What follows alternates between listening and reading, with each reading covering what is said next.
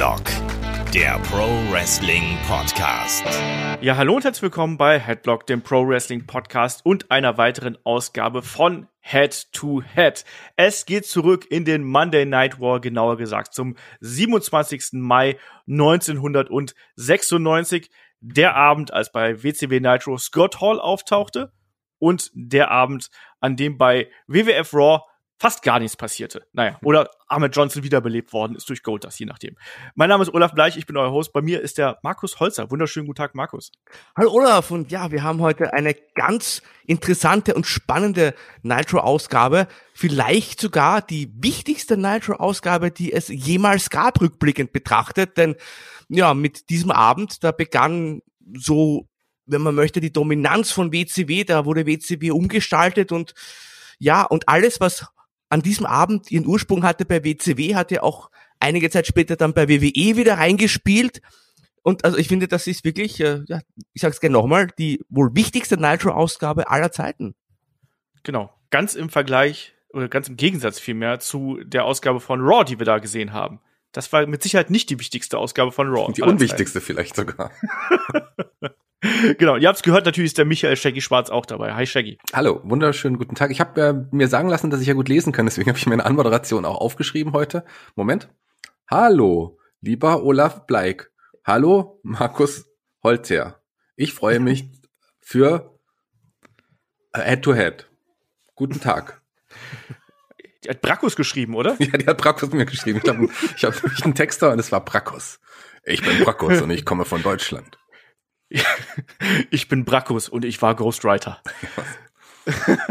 ja, aber hier mal zurück zum ernsten Geschehen. Also, wir stellen heute wieder Raw und Nitro gegeneinander. Es ist der 27. Mai 1996 und ich würde sagen, wir starten auch direkt mit WCW Nitro durch, weil Markus hat es gerade schon gesagt. Es gibt viele Veränderungen und die vielleicht wichtigste Veränderung ist, es ist die erste zweistündige Nitro-Ausgabe. Markus, und vielleicht ordnen wir gerade mal so ein bisschen ein. Wo sind wir hier in der Geschichte? Ja, wir sind äh, am, im Frühling 1996. Äh, wir haben gerade so ungefähr seit ja einem halben Jahr haben wir Nitro auf On Air. Nitro und Raw damals gleichzeitig eine Stunde lang. Das war damals das Standardformat für so eine Wrestling-Show, eine Stunde im TV. Heute wissen wir, heute sind ja eigentlich zwei Stunden Standardformat. Gut, Raw geht dreistündig, ist eine eigene Geschichte, aber so unter zwei Stunden kann man sich das heute ja ganz schwer vorstellen im TV. Also NXT ist zweistündig, SmackDown ist zweistündig, Dynamite ist zweistündig. Und das hatte damals auch den Anfang genommen. WCW ist mit Nitro damals überraschend gut gestartet. Also die haben sich mit WWE damals einen richtigen Battle geliefert, wer die höheren Einschaltquoten hat. Das ging oftmals hin und her. Vor allem auch, weil äh, WCW Nitro ja nicht nur gleichzeitig mit Raw gelaufen ist, aber die haben ja auch die ganz großen Matches mitunter erstmals for free im TV gezeigt. Also da gab es mal ein, ein Hulk Hogan Match for free, was es früher nur im Pay-per-View gab. Und da wurden generell die Erwartungen ja an so eine Wrestling-TV-Show ordentlich hochgeschraubt. Früher gab es größtenteils Jobber-Matches, bei Raw vielleicht ein, zwei sogenannte Superstar-Kämpfe, aber auch die eher so aus der B-Riege, sag ich mal, weiß ich nicht, da hat vielleicht mal ein, ein Shawn Michaels gegen einen Max Moon, einen Marty Jannetty oder von mir aus auch einen Henry Godwin gekämpft. Aber bei WCW hat man es eingeführt, eben, dass die ganz großen Stars, ein Ric Flair, ein Hulk Hogan, ein Sting, dass die mitunter eben auch äh, gegeneinander gekämpft haben. Und äh, das hat generell schon mal die Wrestling-Landschaft verändert. Jetzt der nächste Schritt mit zwei Stunden. Und damit hat WCW nicht nur zum Angriff geblasen, die haben ja quasi WWE eiskalt erwischt. Mit allem, also mit einigen, was hier an diesem Abend passiert ist. Das stimmt auf jeden Fall. Und da ist einiges passiert. Vielleicht können wir da auch noch mal einen kleinen ähm, Blick auf die Ratings werfen. Also wenn wir so äh, in April 1996 schauen, da ist Raw relativ dominant, hat äh, so ziemlich jeden Abend ähm, gewonnen. Und wenn wir dann aber in den äh, in den Mai schauen, da ist dann wirklich die WCW an der Oberhand. Also so ab Mitte Mai wendet sich so ein bisschen das Blatt. Also 20. Mai ähm, erzielt die WCW ein Rating von äh, 3.1, während äh, Raw ein Rating von 2.3 einfährt. Und auch an dem Abend hier ist es dann so, dass die WCW mit äh, 2.8 gegen wieder 2.3 auch hier gewinnt und die Woche drauf eben auch. Und das ist eigentlich schon so der Anfang dieses ähm, ja 83-wöchigen ähm, Siegeszug. Dazwischen gibt's noch mal eine Ausgabe ähm, am 10. Juni, wo dann ähm, Raw noch ganz knapp die Nase vorn hat. Aber das ist eigentlich so der richtig der Anfang. Deswegen, was du gesagt hast, Markus, absolut richtig. Das ist dieser Beginn des richtig, richtig großen Battles. Diese Aussage von Scott Hall, auf die wir später noch eingehen werden. Ne, you want a war, you got one. Ähm, das ist hier wirklich ähm, Programm. Und wenn wir uns äh, ja so ein bisschen anschauen, was ist bei der WCW vorher und was ist nachher passiert, welche Großveranstaltungen waren da. Davor war natürlich ähm, Slamboree, das war am 19. Mai 1996 damals, hatte als Main Event das ähm, WCW World Heavyweight Championship Match zwischen dem Giant, dem amtierenden Champion, und Sting. Und es gab vor allem auch die Battle Bowl und das hat damals äh, der gute Diamond Dallas Page gewonnen. Das wird ja hier in der Auf Ausgabe auch nochmal aufgegriffen und wir sind auf direktem Wege zum Great American Bash, wie sich das gehört. Übrigens auch ein sehr geiles Pay-Per-View-Poster inklusive einem Grill und einem äh, Bobby Heenan und einem ähm, Mean Gene Okerlund, der das WCW-Logo quasi als Steak anrichtet, wieso auch nicht. und da haben wir dann ähm, den Main Event, den Giant gegen Lex Luger und aber vor allem, was hier auch sehr groß gehypt worden ist, das Match zwischen ähm, Ric Flair und Arn Anderson gegen ja die Football-Größen hier Steve McMichael und Kevin Green, begleitet von Randy Savage, Deborah Tara Green und so weiter und so fort. Also man ist hier so ein bisschen zwischen den ähm, zwischen den Shows und man baut die hier dann auf jeden Fall schon mal auf. So, und damit, glaube ich, können wir dann auch hier zum äh, Geschehen kommen. Ähm, Shaggy, wir haben hier das erste Mal eine Nitro-Ausgabe ähm, mit zwei Stunden und man zollt die mir auch quasi Tribut, indem man ja zwei Kommentatorenteams hier haben. Also wir haben erstmal Larry Sabisco und Tony Schiavone und dann in der zweiten Stunde Bobby Heen und Eric Bischoff. Ähm, wie wichtig ist das, dass man auch ähm, ja diese dieses neue Format quasi dadurch nochmal untermauert? Ja, dann hebt er quasi, man hebt die zweite Stunde nochmal ab von der ersten Stunde. Was man auch sagen muss, ist, dass die Kommentatoren ja auch jetzt nicht mehr da saßen, wo sie sonst immer saßen. Auch da hatte man jetzt quasi ab da, glaube ich, den, den, den neuen Platz, zumindest am Anfang. Und ähm, ich, ich finde, das kann man kann man so bringen, dass man, dass man tatsächlich. Warum lacht ihr denn schon wieder? Verdammt. Das kann man so machen, wolltest du sagen. Ja, ich finde es ganz spannend, dass man hier zwei Kommentatorenteams hat. Das ist aus heutiger Sicht wäre das natürlich ganz schlimm, wenn man bei War jetzt zum Beispiel drei Kommentatorenteams hätte für jede Stunde ein. Aber äh, man hat damals nochmal wirklich abgehoben. Es waren ja auch irgendwie unterschiedliche Stunden und es ist ja auch einiges passiert in der in der WCW-Episode. Ähm, lass uns doch einfach mal gleich anfangen. Genau, es gab erstmal noch ein paar Ankündigungen, was wird zu sehen sein. Unter anderem das große ja, Titelmatch Shark gegen den Giant. Wir bekommen gute Freunde, die gegeneinander antreten, Scott Steiner und Sting. Es gab auch noch eine Ankündigung bezüglich äh, eines neuen Klienten für Colonel Robert Parker, der gar nicht so wichtig gewesen ist, dass man es hätte ankündigen müssen. Ähm, erstes Match ähm, dieser zweistündigen Sonderausgabe, Markus, ich musste ein bisschen lachen. Wir bekommen die American Males und die treffen auf die Horsemen gegen Ric Flair und Arn Anderson, begleitet von Woman und Elizabeth. Ähm, fast schon so ein Generationenclash irgendwo. Ich finde es total kurios, die Horsemen in einem Opener zu sehen. Ging's dir da auch so? Naja, also erstmal ist mir diese, äh, ist mir das vielleicht aufgefallen, die Halle war so ein bisschen halb leer. Ganz ungewöhnlich, wird man in den nächsten Wochen und Monaten dann nicht mehr so oft gesehen haben. Das stimmt. Und äh, ja, äh, für mich war das eigentlich schon klar, wo man die Horsemen im Opener bringt. Man wollte halt die Leute sofort zum Einschalten bewegen. Es war eine, es, es lief jetzt um 8 Uhr statt um 9 Uhr damals. Und da willst du natürlich auch heiß starten. Und ich finde, da bietet sich natürlich so ein Match mit den Horsemen, mit dem Flair und Anderson auch richtig an. Also man wollte halt direkt loslegen. Man hat, man hat ja gesehen, Raw später um neun Uhr hat auch direkt heiß losgelegt, zumindest von den Namen her. Und da wollte man hier äh, bei WCW quasi vorlegen. Und ja, American Males, die amerikanischen Stripper. Du meintest ein Generationenwechsel wenn wir uns überlegen, wer heute noch im Wrestling tätig ist, dann sind das Arn Anderson und Ric Flair. Der, der eine kürzlich bei Raw nochmal einen großen Angle mit äh, Randy Orton zu sehen, Arn Anderson auch äh, sehr oft bei AW Dynamite zu sehen, also äh, Generationswechsel äh, von wegen, sag ich mal. Auffällig ist übrigens, dass man, als der Horseman reinkam, dass man erstmal nur Ric Flair gesehen hat und, und die Damen und Arn Anderson ja irgendwo dahinter stand und den man ja erst gar nicht mal so richtig gesehen hat. Also auch da ist äh, die Bedeutung der beiden auch ganz klar geregelt. Aber bevor wir auf das Match zu sprechen kommen, ich weiß, wenn die American Males da sind, da muss Markus den Song einfach performen. Nein, auf keinen Fall. Klatschen. Äh, klatschen. aber, aber der Text natürlich, ähm, ich möchte so, ähm, When you see them coming, better ja. run for cover. Girls, you don't need a weekend lover. Und dann in der zweiten Strophe, ich weiß natürlich auswendig von damals noch, ähm, When they talk to you, you better not listen. you might end up in critical condition. Es macht natürlich alles, also, also hier kommen also zwei Hallodris, denen hörst du am besten gar nicht zu, wenn die reden, weil die reden eh nur Quatsch. Und außerdem landest du im Krankenhaus. Also, das ist natürlich äh, äh, ein Theme-Song, der ging ins Ohr, aber wie so viele andere, sage ich mal, auch bei WCW, ein Theme-Song, wo man auf die Lyrics nicht hinhören sollte. Shaggy und ich haben ja kürzlich auch bei 2x5 hier über andere Themes gesprochen, war der Stinger dabei. Äh, he does this, he does that. Das ist ja auch eine tolle Theme, die wir auch noch hören sollten heute, also in der Sendung. Das war, also die, die Texter, und da kennen wir uns ja auch so mit Schreiben, Olaf, du und ich. Ja. Da, hätten sie vielleicht ein paar bessere äh, Texter oder Lyric Writer gebrauchen können bei WCW. Ich glaube auch. Also zumindest, äh, ja, die Texte waren damals schon, schon echt legendär, wenn man mal drauf geachtet hat. Ich glaube, das von Cactus Jack ist doch auch so geil gewesen damals. Äh, ich krieg's nicht mehr genau zusammen, aber da waren doch auch so manche Zeilen drin, wo man sich gefragt hat, so wieso denn eigentlich? Ähm, kommen wir zurück zum Match. Ähm, nicht nur, dass wir die American Males hier haben, wir haben auch die Horsemen und gerade einen, ähm, ja, Ric Flair und äh, die Horsemen allgemein sind ja hier in der großen Fehde auch mit dem Macho Man, weil da geht's ja um das Geld des Macho Man nach der Scheidung von Elizabeth. Ähm, das greift ja hinterher einen Ric Flair auch nochmal in der äh, Promo auf, ähm, gönnt man sich hier die VIP-Section, die dann hier auch am Ring aufgebaut ist, auf Kosten des Macho Man.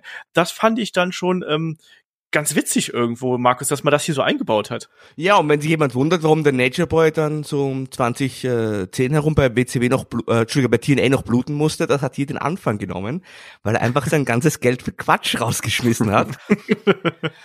Aber ja, äh, man hat hier zwei Storylines quasi laufen, also mit dem Macho Man, wie du gerade schon richtig gesagt hast, aber natürlich auch die Geschichte mit den Footballern, das hast du ja auch schon angekündigt, mit Mongo und Green, wo es beim Pay-Per-View ja das interessante Match gibt und äh, ich glaube, können wir schon verraten, was da passiert? Ja, klar. Weil der, der Steve Mongo McMichael wird ja dann selbst zum Horseman und einer der legendärsten Horsemen aller Zeiten, wenn man so möchte. Und ich möchte, ich, ich finde das Match selber, das hat mir eigentlich richtig gut gefallen. Ich finde, das war flott, da ging es hin und her. Was mir da aufgefallen ist, dass die Kommentatoren immer wieder gesagt haben, bleibt unbedingt dran. Es gibt heute noch das und das und ihr müsst euch auf keinen Fall wegschalten. Also hier hat man wirklich immer wieder die Leute darauf aufmerksam gemacht, dass sie ja nicht umschalten dürfen. Mhm, Das stimmt. Also man hat wirklich hier versucht, das hast du ja eingangs schon erwähnt, mit äh, großen Namen wirklich direkt zu punkten und dann eben auch mit einem durchaus ansehnlichen Match wirklich in der ersten Stunde schon ja all das zu präsentieren, was die Show wirklich ausmacht. Wir kommen gleich noch zu einem anderen Punkt, der hier wirklich dann auch äh, anfangs eingeführt wird und dann sich über die komplette Show zieht. Also das ist schon relativ äh, clever aufgebaut gewesen. Was mir jetzt hier an dem Match, was mir übrigens auch ganz gut gefallen hat, was mir dabei aufgefallen ist, ähm, Shaggy, da war es ja schon so, dass die American Males haben für mein Empfinden sehr, sehr viel Offense ins Ziel gebracht. Und gerade gegen Ende, da war es ja fast so, dass ein Ric Flair hier gefühlt 80 Mal eigentlich verloren hätte, wenn nicht ein Arn Anderson eingegriffen hätte und wenn die Heels nicht am Ende die clevereren gewesen wären. Aber dass die American Males hier wirklich so gegenhalten können mit der Energie und mit der Kraft und mit all dem jugendlichen Ungestüm, den die nun mal haben, das habe ich hier eigentlich nicht so richtig erwartet. Ja, man hat die irgendwie te teilweise äh, gleich stark dargestellt. Das finde ich. Ähm, die American Males sind ja so ein Team, die bei den Fans ja wirklich gut ankamen. Ich war ja nie der größte American Males Fan, muss ich sagen, aber so, die hatten da schon wirklich Publikum dahinter und gerade in Marcus Alexander Backwell, der war ja jetzt schon seit Jahren ein großer Teil, ein wichtiger Teil der Tag Team Division da und hatte jetzt mit mit Scotty Wicks als neuen Tag Jemanden gefunden, der auch irgendwie zu ihm gepasst hat und die die kam halt auch wirklich gut an und die wollte man auch als ja als nicht unbedingt schwach darstellen und ich finde, da kann man das ähm, in zehn Minuten Match auch bringen. Und das Match war ja wirklich auch, äh, warum lacht ihr denn schon wieder? Das Match war ja auch wirklich ein ganz spannendes, ein, ein tolles Match irgendwie. Also mir hat das auch Spaß gemacht. Ja, ähm, die Horsemen hatten Glück, sie sind nicht in Critical Condition am Ende. Ganz genau. Aus, aus der Halle getorkelt. Also insofern hatten sie sogar noch Glück. Ich habe zwischendurch Angst gehabt, dass äh, Woman hier ähm, mit Critical Condition hier rausgeht, nämlich als ähm, die guten American Males hier diese erste Offense ins Ziel gebracht haben, kurz vor der Werbepause, wo dann Ric Flair auf einmal in Richtung dieser VIP-Section rennt und sich eine Champagnerflasche nimmt und die einer Woman fast irgendwie äh, in die Zähne haut irgendwo. Also ganz merkwürdig. Ich glaube, das war auch sehr improvisiert aber eine Woman hat ja dann auch hier eine wichtige Rolle dann auch zum Ende des Matches noch gespielt, ne, wo sie dann auch wirklich ähm, eingegriffen hat, einen Pin aufgebrochen hat. Und am Ende ist es Arn Anderson, der illegal eingreift, ein DDT ansetzt und äh, ein Flair am, am Schluss dann eben den Pinfall holt. Also die Horsemen mit ihren üblichen dreckigen Tricks hier siegreich. Und Markus, dann sollte es noch eine ja weitere Promo im Anschluss geben und da werden auch noch mal diese ganzen Storyline-Fäden, die wir jetzt gerade eben angesprochen haben, die werden noch mal zusammengeführt. Ja, und in erster Linie ging es ja da eben auch noch mal um die Footballer, wobei mir da auch aufgefallen ist, also weder Arn Anderson noch Larry Zbysko können Steve McMichael sagen, dem immer McMichaels gesagt. und äh, das fand ich, das hat mich irgendwie, äh, fand ich schon ein bisschen merkwürdig, weil ich meine, den Namen des Gegners, ich sage auch Olaf Bleichs, aber gut. Und Vielleicht was haben sie es mit Shawn Michaels verwechselt. ja, eben, ja gut, vielleicht hätten sie lieber gegen den Shawn Michaels gerestelt, das kann ich auch verstehen. Der Ric Flair hat übrigens den Namen richtig ausgesprochen, das nur zur Vervollständigung. Was mir auch noch hier aufgefallen ist, Arn Anderson meinte, er respektiert keine Sportler, die äh, Protective Gear, also Schutzkleidung tragen, wie die Footballer, steht aber da mit Knieschonern, dachte ich mir auch, du bist ein Trottel. Aber gut, ansonsten war es natürlich schon eine unterhaltsame Promo wie immer. Also Arn Anderson und Ric Flair, das sind ja zwei, zwei absolute wortgewandte Superstars, die natürlich immer wissen, was sie zu sagen haben. Ja, vor allem ein Ric Flair immer schön unter die Gürtellinie hat ja auch zu Ja, Ähm, genau. McMichael gesagt, hier, während du auf dem Footballplatz bist, ne, da bin ich bei deiner Frau, ne, und Deborah, die gehört eigentlich mir, ne, und Savage, ähm, du hast gedacht, ich wäre der Sugar Daddy für äh, Liz und Woman hier, nee, nee, das ist alles dein Geld und im Endeffekt ist Liz unsere, so hat es nicht gesagt, aber Sugar Mama, sowas in der Richtung, ne, also da hat man das ganz gut alles zusammengeführt und Ric Flair zweideutig, dreideutig, ähm, bis zum geht nicht mehr ähm, das hat schon irgendwie ganz gut funktioniert und ich fand das als Einstieg auch wirklich gut. Das war ein solides Tag Team Match, was durchaus Spaß gemacht hat mit großen Charakteren und den American Males dazu. Ähm, American Males. genau. Weiter geht's mit der Werbung und dann Shaggy, ich musste hier an Rocky-Trainingsvideos denken. Es gab einen Blick in die Eisenkammer hier, wenn Steve Mongo McMichael und Kevin Green trainieren. Sie haben offensichtlich keine vernünftige Kamera, weil das Bild geruckelt hat und auch der Ton war asynchron, aber was haben die gestemmt, du? Die haben gestemmt wie Verrückte, kann man sagen. Also äh, klar, der, der klar, ich find's witzig, dass du an Rocky-Videos denkst, aber ich würde mal sagen, die sind besser produziert als dieses Video und die sind auch nicht so, ja, ungewollt amüsant wie wie dieses Video hier, die beiden da zu sehen. Gerade Steve McMichael, den kann man McMichaels, kann man ja, den kann man ja eigentlich nicht ernst nehmen. Den kann man konnte man noch nie so wirklich ernst nehmen. Gerade wenn man sich jetzt auf seinem, ja, also auf nicht seinem, aber auf diesem Twitter-Account, äh, wie heißt der nochmal genau, Olaf, dieser Twitter-Account? Boah, ich habe schon vergessen. Ja, Ähm, Google einfach mal, das findet ihr. Also irgendwie House, Steve Mc, Mongo McMichaels Westels oder irgendwie sowas. Ähm, also äh, den zu sehen ist ja schon witzig. Und dieses Video, ich musste sehr viel lachen, sagen wir es mal so. Also ich habe es natürlich nicht ernst genommen. Die kommen mir jetzt nicht wie gleichwertige Gegner vor, nicht so wie die American Males. Ähm, aber, aber man darf nicht vergessen, das waren aber schon richtig prominente Footballer. Ich meine, McMichael hat den Super Bowl gewonnen. Wenn man das in den Kontext auch der USA damals setzt, dann war das natürlich schon eine große Sache.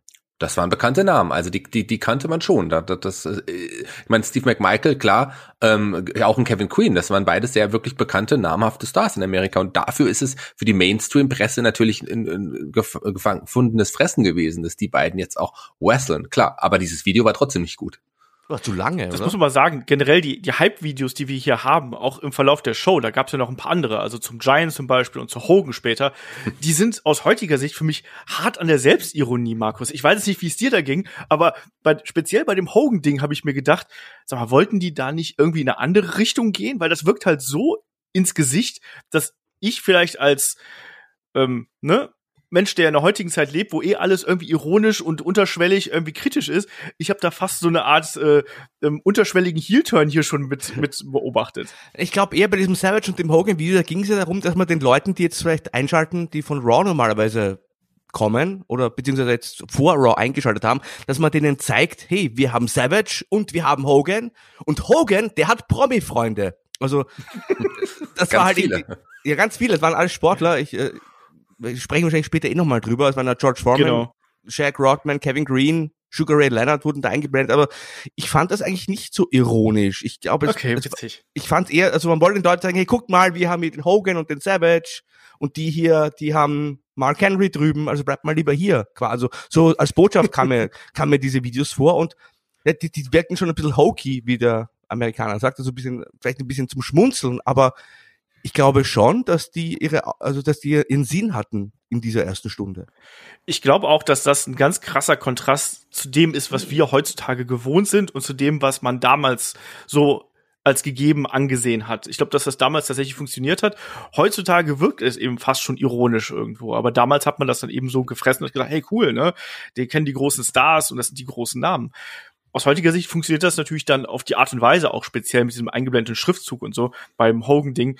Ähm, funktioniert da halt eben bei mir zumindest hat es überhaupt nicht mehr funktioniert. Aber kommen wir vielleicht hier mal zum nächsten Match. Auch dieses Trainingsvideo, um, muss ich auch sagen, es wirkt total cheesy, aber ich glaube auch, dass das damals so seinen Zweck erfüllt hat, irgendwie um zu zeigen, ja, so bereiten sie sich vor und sowas. Also da wollte man ja diese Charaktere irgendwo dann porträtieren, aber während man heute wahrscheinlich eher einen anderen Weg geht. Lass uns schnell zum nächsten Match kommen. Ich bin gespannt, ob äh, Olaf das jetzt hinbekommt, weil der verwechselt den einen ja immer gerne. Genau, Steve Doll nämlich. ähm, das zweite Match des Abends äh, ist natürlich das berüchtigte Match zwischen Steve Doll und dem neuen Klienten von Colonel Robert Parker. Es ist der Mauler, ne? Mike Ines hier, der einstige. Ganz genau. Ähm, oder? Und, oder Blake Beverly. Richtig. Siehst du? Ich, also Shaggy, so langsam klappt's nicht mehr. Deswegen naja, also du du hast überlegt, du hast ja überlegt, du hast wahrscheinlich vor dir ein großes Poster ähm, von Blake Beverly, wo alle Namen nochmal draufstehen. Also ich habe mein Blake Beverly Schrein zu Hause. das, das glaube ich. ähm, auf jeden Fall muss ich lachen, dass sie äh, den Mauler, also äh, Blake Beverly hier als wirklich First Time on Television irgendwie da zeigen. Und in Sachen Klamotur, ich musste irgendwie an Adam Page denken. Ich weiß nicht genau wieso. aber die Chaps und alles. Ähm, Markus, ich war hier ein bisschen überrascht darüber, ähm, dass das wirklich ein eigentlich ein flott geführtes Match gewesen ist, oder? Ja, äh, das war auch äh, absolut äh, mein Highlight. Endlich wissen wir, wer der neue Klient von Colonel Robert Parker ist. Deswegen bin ich froh, dass du diese Nitro-Ausgabe ausgewählt hast. Und da ging es richtig hin und her. Und ich weiß gar nicht, also heutzutage, sage ich mal, würde man dieses Match viel kürzer halten, um dann gleich zum großen Moment zu kommen, nehme ich an, damit Leute nicht umschalten. Aber ja, aber ja, da, beide sogar mit Einzugsmusik. Also Steve Dahl und der Mauler. Mauler, ich habe ihm nach, nachgeschaut, was das heißt. Ich wusste es nicht. Äh, heißt Schläger, weil ich dieses Wort, ich weiß nicht, ob man es überhaupt heute noch verwendet. Aber beide mit Einzugsmusik, richtig große Entrance. Also tatsächlich war dieses Match wurde so dargestellt, als wäre es wirklich ein Match. Und das hat halt diese Überraschung, die kam für mich, noch glaubwürdiger gemacht. Mhm man hat wirklich den Eindruck gehabt, als ob es hier für die beiden um was ginge, weil die haben sich ja da wirklich die Bomben um die Ohren gehauen. Ne? Also da war ja kaum ähm, Groundwork oder sonst irgendwas da. Das ging ja wirklich direkt los. Back Body Drop, Overhead Belly to Belly. Haben die Zuschauer eigentlich Beverly Beverly oder sowas gerufen? Ich hab's nicht genau verstanden, aber es gab irgendwie so Chance gegen den Das hast du dir eingebildet. das hast Niemand du wahrscheinlich in deinem Kopf gerufen. Die haben Well done gerufen vielleicht. Niemand hat jemals Beverly Beverly gerufen. Doch. ich habe mir das eingebildet. Aber um auf die großen Spots zurückzukommen, hier, es gab ein Fallaway Slam vom zweiten Seil.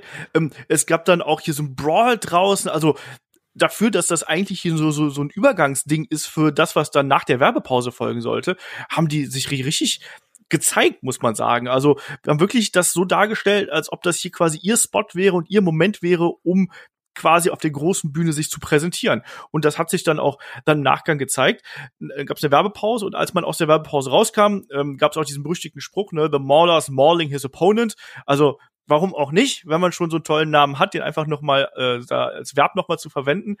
Ähm, und dann hat man aber schon im Hintergrund gesehen, ja, wieder jemand die Treppe runterkommt, Shaggy. Und das ist natürlich jetzt der Moment, der diese äh, Nitro-Ausgabe auch so besonders gemacht hat. Was ist denn da passiert? Wir haben schon diverse Mal drüber gesprochen, aber trotzdem, wir können es noch mal ein bisschen analysieren. Na, erstmal ist es ganz spannend, dass das, glaube ich, für, für ähm, Steven Dunn und für Mike Ines, glaube ich, der Karrierehöhepunkt war, wahrscheinlich in dem Match zu stehen, wo jetzt was passierte. Ja, da kam ein bekannter Mensch in Jeanshose, Jeansweste, Zahnstocher, gegelten Haaren. Der kam, ja, der kam plötzlich zum Ring und äh, die Wrestler haben das ja erstmal nicht mitbekommen und auch die, die Kommentatoren nur teilweise. War es nicht irgendwie, ich glaube, Larry Zbysko hat es erst nicht mitbekommen, der hat noch weiter kommentiert. So, das, das, das wirkte dadurch noch irgendwie realer. Und ähm, dann stand plötzlich ja der ehemalige Razor Ramon im Ring und ihr ähm, hat Hey you people und stand dann da und man war erschrocken, überrascht und erfreut zugleich.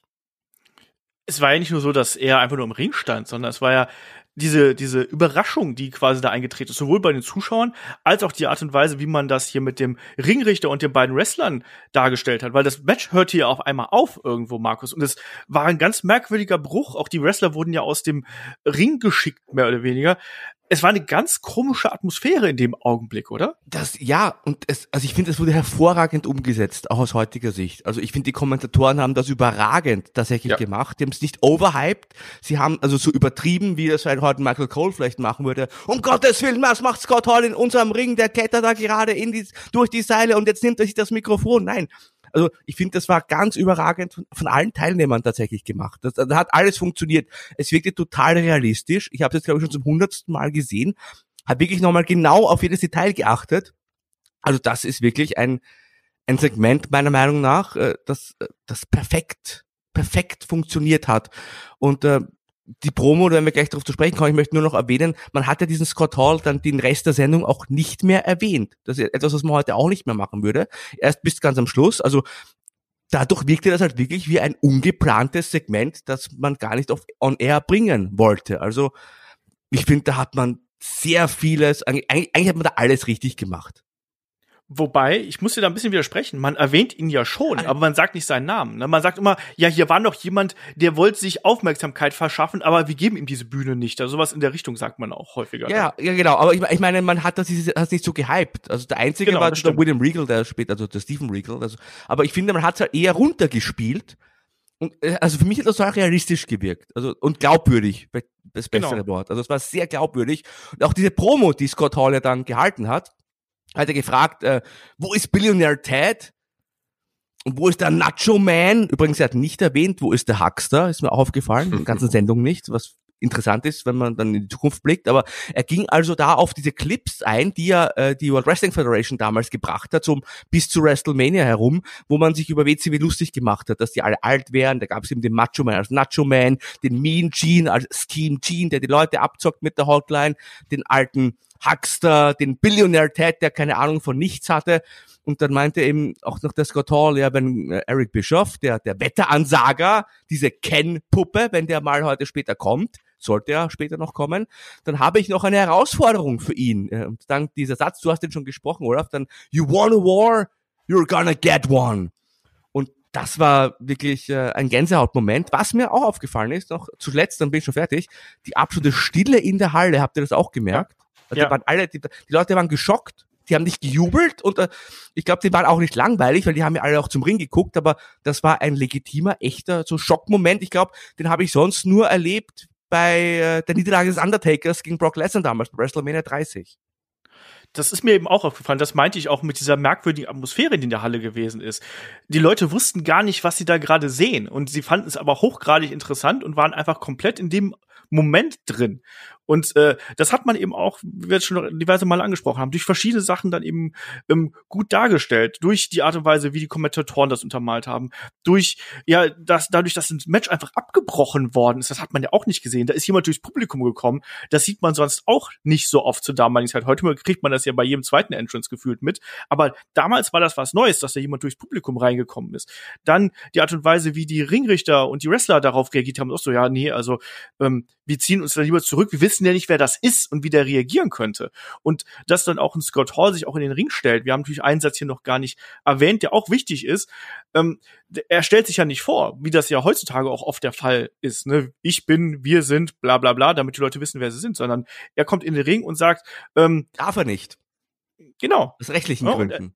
Ja, ja, eben. Aber er sagt einfach, ähm, ähm, ihr wisst, wer ich bin, aber ihr wisst mhm. nicht, warum ich hier bin ne? You know who I am, but you don't know why I'm here. Und das ist direkt zu Beginn so eine geile Aussage, weil er natürlich dadurch seinen Star-Appeal irgendwie unterstreicht. Wir kennen ihn, wir wissen, wer es ist. Und danach quasi trägt er ja dann sein, äh, ja, den Sinn und Zweck vor, weshalb er überhaupt da ist. Und das ist diese Kriegserklärung, die er hier macht. Und auch als dann das Interview beendet ist, dann kommt ja Randy Anderson auf das Apron und schickt ihn dann auch raus. Und es ist eine ganz, ganz merkwürdige Atmosphäre. Also du sagst es absolut richtig. Es ist geschockt, so ein bisschen Überraschung auch mit dabei, konsterniert teilweise und man hat es wirklich ähm, geschafft, die Leute hier komplett zu überraschen und in den Band zu ziehen. So würde ich es auch einfach mal sehen. Also sie waren starr vor Staunen, fand ich super interessant. Genauso, was mir jetzt auch aufgefallen ist, dass Scott Hall nicht wieder durchs Publikum gegangen ist, sondern er ist ja dann auch wirklich die Rampe runtergegangen. Also wie, wie normale Wrestler auch, das ist so was, wo ich jetzt auch im Nachgang sage, so, warum hat man das denn nicht komplett durchgezogen und hat ihn wieder mit Security zurückgeschickt oder so?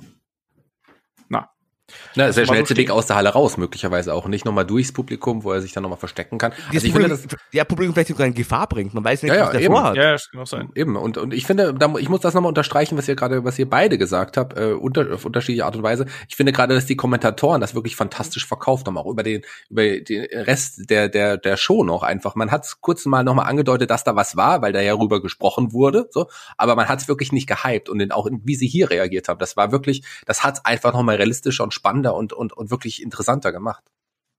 Er war so ein bisschen der Voldemort hier in dem Augenblick. Ne? Ja. Also wir haben es alle miterlebt irgendwo und da ist eine Bedrohung ganz offensichtlich da, aber wir sprechen nicht drüber. Und umso spannender, es ist ja oftmals viel, viel spannender, äh, darüber nachzudenken, was man nicht kennt, als das, was dann so ganz offensichtlich ist.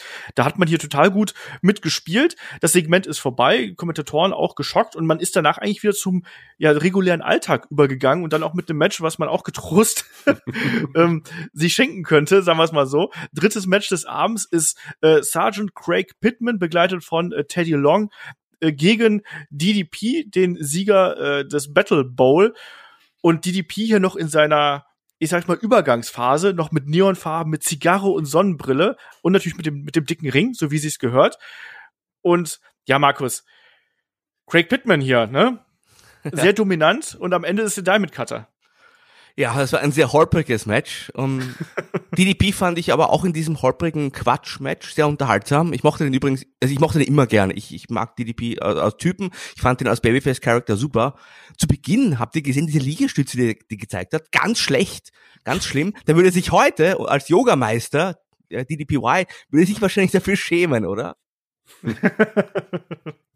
aber ja, ja drei Minuten Match, das kann man schon so bringen, um DDP nochmal zu featuren nach seinem großen Sieg. Aber es ging dann ja schon bald in Richtung Babyface und dieser DDP dann als Babyface, als People's Champion, den fand ich richtig geil. Ja, ich glaube, hier muss man auch gar nicht so viel über das Match sagen. Also insgesamt war es ja eher so, dass ein ähm, Craig Pittman hier schon ähm, ja schon schon recht dominant gewesen ist. Ähm, es gab ja sogar hier seinen seinen Armbar-Aufgabegriff irgendwo. Ähm, nun, nun ähm, äh, DDP hat dann wieder ein bisschen gecheatet, hat hier, hier einen Teddy Long ins Guardrail geschmissen und hat dann die Verwirrung nach einem Low Blow genutzt, um Diamond Cutter anzusetzen. Shaggy, drei Minuten, eigentlich ein, ein Push-Match für den äh, Heel-Charakter DDP, oder? Ja, man hat Diamond Dallas Page hier nochmal präsentiert, aber nicht nur den Charakter, sondern ich finde auch, dass man den Diamond Cutter hier jetzt schon angefangen ja. hat, wirklich auch, auch zu teasen und den auch als äh, ja wirklich gefährlichen Move irgendwie darzustellen. Und ein Sergeant Quake Pittman, also ich, ich glaube, der hat einem nie gefallen, oder? Und gerade auch die Phase, dass Teddy Long dann plötzlich angefangen hat, irgendwelche Leute zu managen, die, wo es überhaupt nicht gepasst hat. Der hat Sergeant Craig Pittman, hat ja nicht noch Joey Max und, und dann später noch Bobby Walker, den wir auch noch in der Show gesehen haben. Also das war schon äh, seltsamer Manager-One von Teddy Long in der Zeit irgendwie. Ich finde, das hat auch überhaupt nicht gepasst zu, zu Pittman irgendwie so. Das war eh ein Charakter, den ich nie verstanden habe. Erinnert ihr euch an die Fehde mit Cobra oder so? Klar. So? Ja. So. Das war das einzig Nennenswerte über ihn, oder? Das, nee. Du hast den Charakter sonst?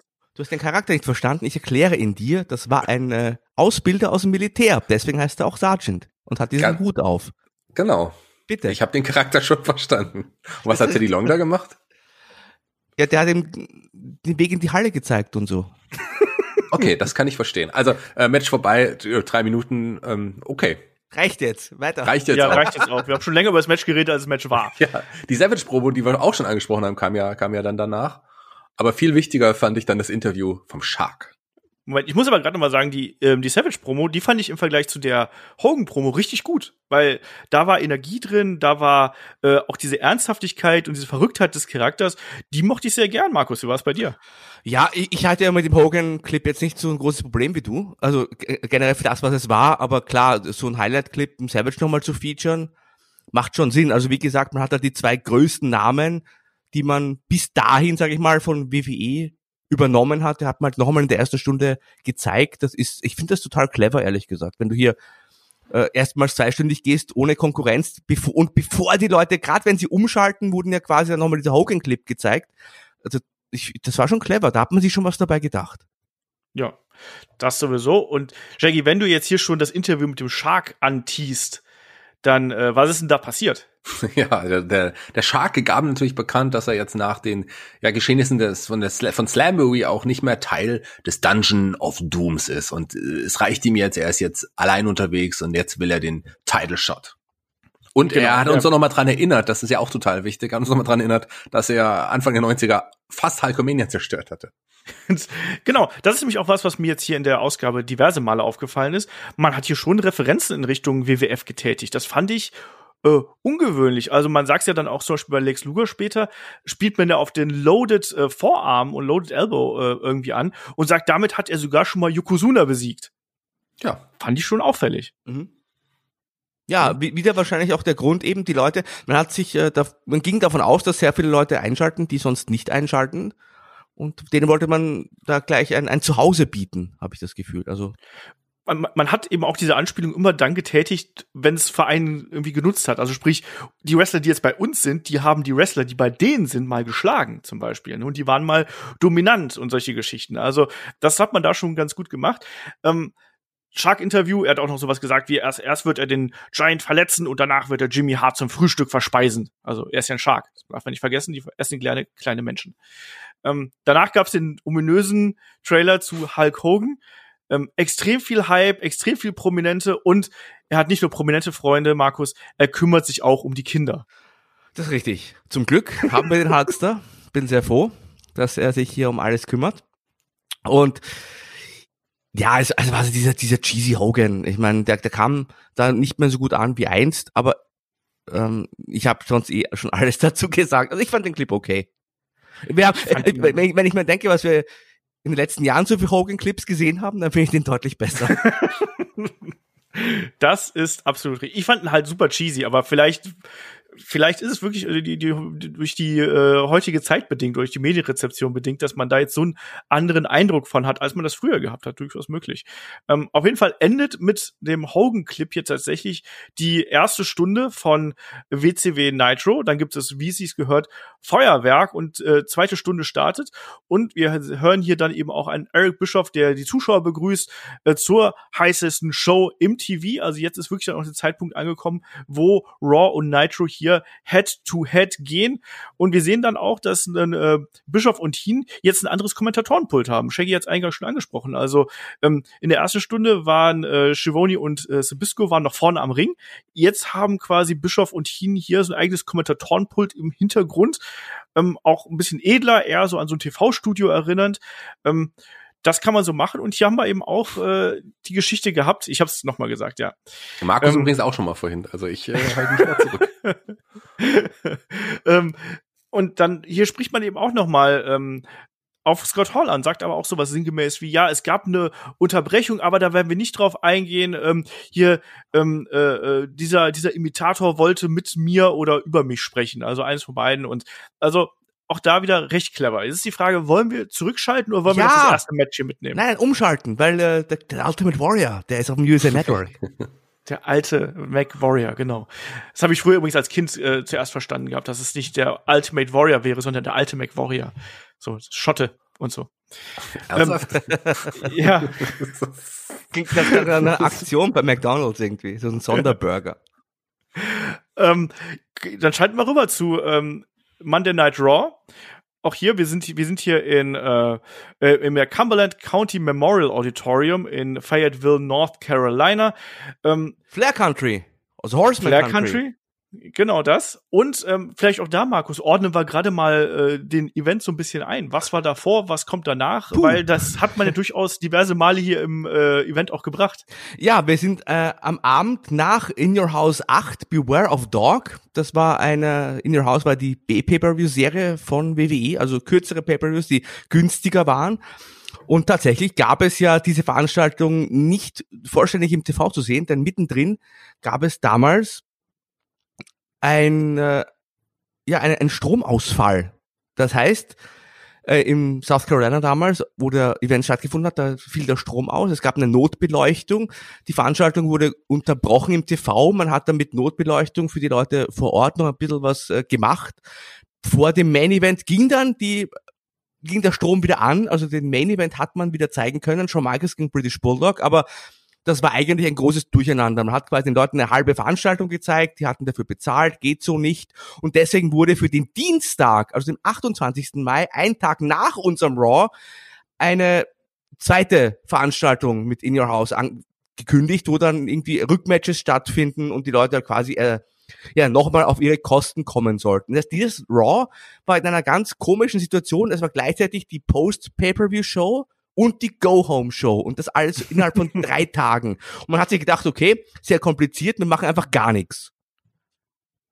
Bei Raw. Ja, so hat sich auch angefühlt. Das du gut gesagt. Das hat man, man hat nicht mit gar nichts angefangen, aber ähm, es endete mit gar nichts. man hat nicht mit gar nichts angefangen, weil es gab ja auch gar keinen richtigen Opener hier, also kein Opening irgendwo, sondern wenn man sich die Show auf dem Network anschaut, dann startet die ja damit, dass ein Goldust bereits im Ring steht und hier seinen Entrance macht. Und wir bekommen hier als Opening-Match, wir sind nämlich auf dem Weg in Richtung King of the Ring 96. King of the Ring 96 wissen wir, das ist nicht der Schlimme von 95 mit King Mabel, sondern es ist natürlich hier Austin 316. Ähm, geht da quasi los. Also auf dem Weg zu diesem legendären King of the Ring ist man hier gerade. Und es gibt jetzt hier auch diverse Qualifying Matches. Und Goldust gegen Ultimate Warrior war eines davon. Und ich habe es gerade angesprochen, Goldust ist bereits im Ring. Und dann macht der Ultimate Warrior hier seinen Entrance. Und ich habe es gestern noch zu meiner Freundin gesagt, so, das war früher einer von meinen von meinen absoluten Helden und bei diesem Match habe ich mir auch gedacht, so, warum? Olaf, warum? warum? Aber der Moment war schon groß. Also als der Warrior rauskam, dann hatte schon das Gefühl da auch, dass da wirklich auch ein großer Star präsentiert wird. Zumindest ging es mir so. Ich weiß nicht, wie es euch da ging, gerade mit auch Feuerwerk, dem Warrior-Symbol, äh, was da mhm. auch gebrannt hat im Ring. Also das war schon, da hat man auch schon einiges aufgefahren gegen die Konkurrenz. Und das sah schon ganz geil aus und Warrior wirkte wirklich groß. Und dann ging das Match los. Ja, genau. Also, ja, und Vince McMahon hat ihn auch als True to Life äh, Comic Book Hero hier dann immer wieder bezeichnet, wo ich noch immer nicht so genau weiß, ob das ein Kompliment irgendwie ist, aber lassen wir mal so dahingestellt. Ja, ähm, es ging darum, auch seinen Comic zu bewerben, der damals draußen genau. war. Und das war ja vertraglich, waren ja quasi auch dazu verpflichtet, der McMahon das zu bewerben. Und ich fand das ganz komisch, wenn ein Vince McMahon so tut, als hätte er einen Comic gelesen. Ich glaube, der hat in seinem ganzen Leben noch nie ein Comicheft gelesen. Und man muss sagen, dieses Match hat ja eine Viertelstunde gedauert. Und jetzt eine Viertelstunde Ultimate Warrior, das ist ungefähr so wie eine Viertelstunde Goldberg. Also, ich weiß nicht. Es macht schon Sinn, dass man den Warrior hier brachte, gleich zu Beginn, weil, wie der Shaggy schon gesagt hat, ist ein ganz großer Star, einer der größten Namen damals bei WWE, bei einem seiner vielen kurzen Comebacks, aber der Entrance war halt schon das Geilste an dem Charakter. Ja. Vielleicht noch die Schminke. Aber. Ja. Ah, die waren irgendwann weg. Auf, weil das Match so lange dauerte. Also. Ist euch eigentlich aufgefallen, auf seiner Hose hat er Werbung für seine Wrestling Akademie, die Warrior University. War damals noch immer bei der Power Wrestling hinten auf dem Backcover drauf und dachte mir nur, eine Wrestling-Schule vom Ultimate Warrior. Wen spricht denn das an? Wer will denn Wrestling vom Ultimate Warrior lernen? Das ist eine gute Frage. Ähm, ich weiß es nicht. Ich habe mir hier äh, in dem Match eher die Frage gestellt, wie kommt Gold das da raus, ohne dass er verletzt wird? Muss ich mal ganz klar so sagen. Also der Warrior hat ja null Bock gehabt, ihn auch nur irgendwie gut aussehen zu lassen, oder? Aber äh, findest du nicht auch, dass das Goldust hat auch ein bisschen so überhaupt nicht motiviert gewirkt? Ja, ich glaube, der hat auch immer einfach gar keinen Bock ja, mehr gehabt. Also die hatten, beide kein, Zeit. die hatten beide keinen Bock und das war ganz komisch hatte ich das Gefühl. Also es ging ja viel draußen hin und her, aber es war alles so, so lieblos und völlig ohne irgendwie Motivation. Und wenn du vorher halt äh, WCW geguckt hast und dann siehst du jetzt diese zwei Herren, wobei Goldust eigentlich ein, ein wirklich guter Wrestler ist, bis heute, aber ja. die da wirklich null Bock 15 Minuten lang runterreißen und, und, und, und ich fand das ganz komisch. Aber es ging noch ja. schlimmer. Wir haben ja zwischendrin Ahmed Johnson gesehen. Aber das ist eigentlich mein eigentliches Highlight dieses Matches war, dass ja dann Goldust, der ist ja einige Male wollte der fliehen und so, der ist dann gegangen und dann kam ja Ahmed Johnson, hat ihn sich gepackt und zurück zum Ring gebracht. Dann ging es in die Werbung und nach der Werbung stand Goldust wieder vorm Ring, oder? ja, ja. Das war nicht komisch. Ja, ganz merkwürdig zusammengeschnitten, oder? Ja, Marco? total. Ja, das ganze Match, das hat nichts zusammengepasst und naja, ich äh, man möchte jetzt auch nicht mit dem, mit dem Fingerzeig auf einen von den beiden Catchern zeigen, aber naja, einer davon ist halt bis heute ganz dick im Geschäft mit dabei und sag stark. ja, also hier war wirklich auch einiges dabei, was sehr unsauber, gerade auch von Warrior gewesen ist. Also gerade auch in der ersten Matchhälfte gab es so, so ein ja, ja, eine Schule! Und der hat den Wrestling. Na, egal. da gab es einen Front Slam, der irgendwie zu einem Backdrop gemutiert ist auf einmal. Ähm, es gab auch so, was ich aus heutiger Sicht natürlich so schwierig finde, wir wissen auch, dass der Warrior diverse homophobe Andeutungen immer wieder mal äh, gemacht hat in seinen Vorlesungen. Ähm, am Anfang diese Gesten ähm, gegen einen Goldust, die fand ich dann schon irgendwo schwierig. Ähm, extrem lethargisches Match. Der Warrior dann später dann auch gefühlt acht Minuten im Chinlock. Ähm, ja, nur um sich dann aber später auch wieder wieder äh, ja hochzuhalten, wie sich das dann gehört. Dann gab es die Clotheslines, es gab den Flying Shoulder Block, der auch merkwürdig aussah, weil Gotas irgendwie äh, sich im falschen Moment nicht umgedreht hat. Irgendwie da musste äh, der Warrior noch eine extra Runde drehen. Ähm, und dann flüchtet eben Goldust aus dem Ring. Der Warrior geht hinterher, auch total blödsinnig eigentlich. Und dann werden beide ausgezählt. Ja, und wir sehen dann noch eben einen Jerry Lawler, der auch noch äh, kommt mit dem Stuhl, in den ja vorher der Warrior irgendwie reingeflogen ist. Also Stuhl von Marlena damals, die war natürlich auch mit am Ring. Und ähm, ja, versucht mit äh, diesem angebröselten Stuhl dann irgendwie den Warrior äh, anzugreifen. Ähm, der sieht das aber und ja, am Ende jagt dann eben der, der Warrior den guten Jerry Lawler weg und jubelt im Ring und zerhaut nochmal den Stuhl. Mann, ey, was der Einstieg in eine Show. Also, ähm, das war, das war gar nichts, oder Markus? Nein, also vom Namen her, wie gesagt, es macht Sinn, mit dem Warrior zu starten, aber dann ein 15-Minuten-Match und dann äh, ein Match, wo nichts passt und dann dieses komische Finish, also das war wirklich, also ich, da, da, ganz ehrlich, also ich hätte ja spät, also während des Matches, wir hatten da nicht drüber geschaltet. Damals. Ja.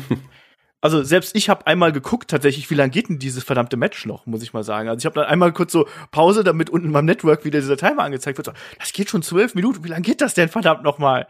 Also es hat sich unfassbar lang angefühlt. Es war, war nichts Schönes dabei und ja auch die Geschichte dann eben. Das war natürlich der Aufbau zu dieser wirklich auch desaströsen Storyline um Goldust und Ahmed Johnson und dann eben auch für den Warrior und ähm, Jerry Lawler, was es ja dann auch später noch gegeben hat, auch das brauchte kein Mensch. Eine Sache, die mir auch noch aufgefallen ist, jetzt nicht nur auf das Match bezogen, generell, fand ihr nicht auch, dass die Halle im Vergleich zu Nitro, dass die auch viel, viel, viel billiger wirkte ein bisschen? So ja, kleiner optisch, auch, ne? ja. Das ja. Also man hat hier schon, also abseits von dem Feuerwerk, finde ich, hat man schon den Eindruck gehabt, dass war das hier, dass es die kleinere Show ist und dass es die, ich sag mal so bedeutungslosere Show irgendwie in sich ist. Das, das hat den Eindruck hatte ich eben auch. So ganz, äh, ganz merkwürdig. Ähm, wir können aber da, glaube ich, dann auch mal schon mal so ein bisschen weitergehen. Ähm, wir bekommen ein ganz kurzes Backstage, nicht Segment, aber so ein bisschen eine, eine, eine, ein Vorschau quasi. Wir sehen Stone Cold Steve Austin. Damals war schon Stone Cold Steve Austin, nicht mehr der Ringmaster. Und Ted DiBiase, die werden sich noch später zu Wort melden. Ja, Shaggy, und dann gab es ein, äh, ein Rückblicksvideo, nämlich auf den Abend davor, mit Sunny und den Godwins und den Smoking Guns und ganz viel anderen Kram, dunklen äh, äh, Schemen, die im Ring herumturnen, also was. Ja, das äh, hat ja Markus auch schon mal angedeutet, dass quasi, das, man hat ja nochmal genau erklärt, dass es ja diesen, diesen Stromausfall da gab. Und ich weiß nicht, ob es so klug ist, das wirklich so zu zeigen mit diesen, mit den Kabeln, die da im Wasser liegen, ob das nicht heute dann äh, einige Anklagen im, im Nachhinein, weil das war ja wirklich gefährlich, auch für die Zuschauer in der Halle, wenn das wirklich so war. Ähm, der TÜV hat es nicht abgenommen, sage ich nee, mal. der TÜV hätte das nicht so abgenommen. Und ich glaube, ich hätte mich, wenn ich da im Publikum gewesen wäre, ich hätte mich dann nicht nur darüber aufgeregt, dass es schwarz geworden ist in der Halle man nicht so viel gesehen hat. Na, letzten Endes hat dann ein Vince McMahon noch angekündigt, dass die ja, Matches, die im Dunkeln stattgefunden sind, wie Markus gesagt hat, am nächsten Tag nochmal nachgeholt werden würden. Hätte man nicht vielleicht auch die, die Kabel ins Wasser legen können bei diesem Eröffnungsmatch? ja, wahrscheinlich. Besser wäre es gewesen. Ja, also es gab natürlich dann auch noch so ein bisschen Storyline-Bewandtnis hier. Da gab's ja äh, die Szenen, wo ähm, ja Sunny ist mit den Godwins äh, in die Halle gekommen, dann hat aber im Match gegen die Smoking Guns hat ähm, Billy Gunn Sunny geküsst und ähm, im Phineas äh, war dann ganz verdutzt. Die Guns sind ja als Tag Team Champions rausgegangen und wie wir dann später sehen, hat sich dann Sunny eben auch, obwohl sie äh, so getan hätte, als wäre sie mit Phineas zusammen, hat sich dann den Guns angeschlossen. Also immer dahin, wo das große Gold ist.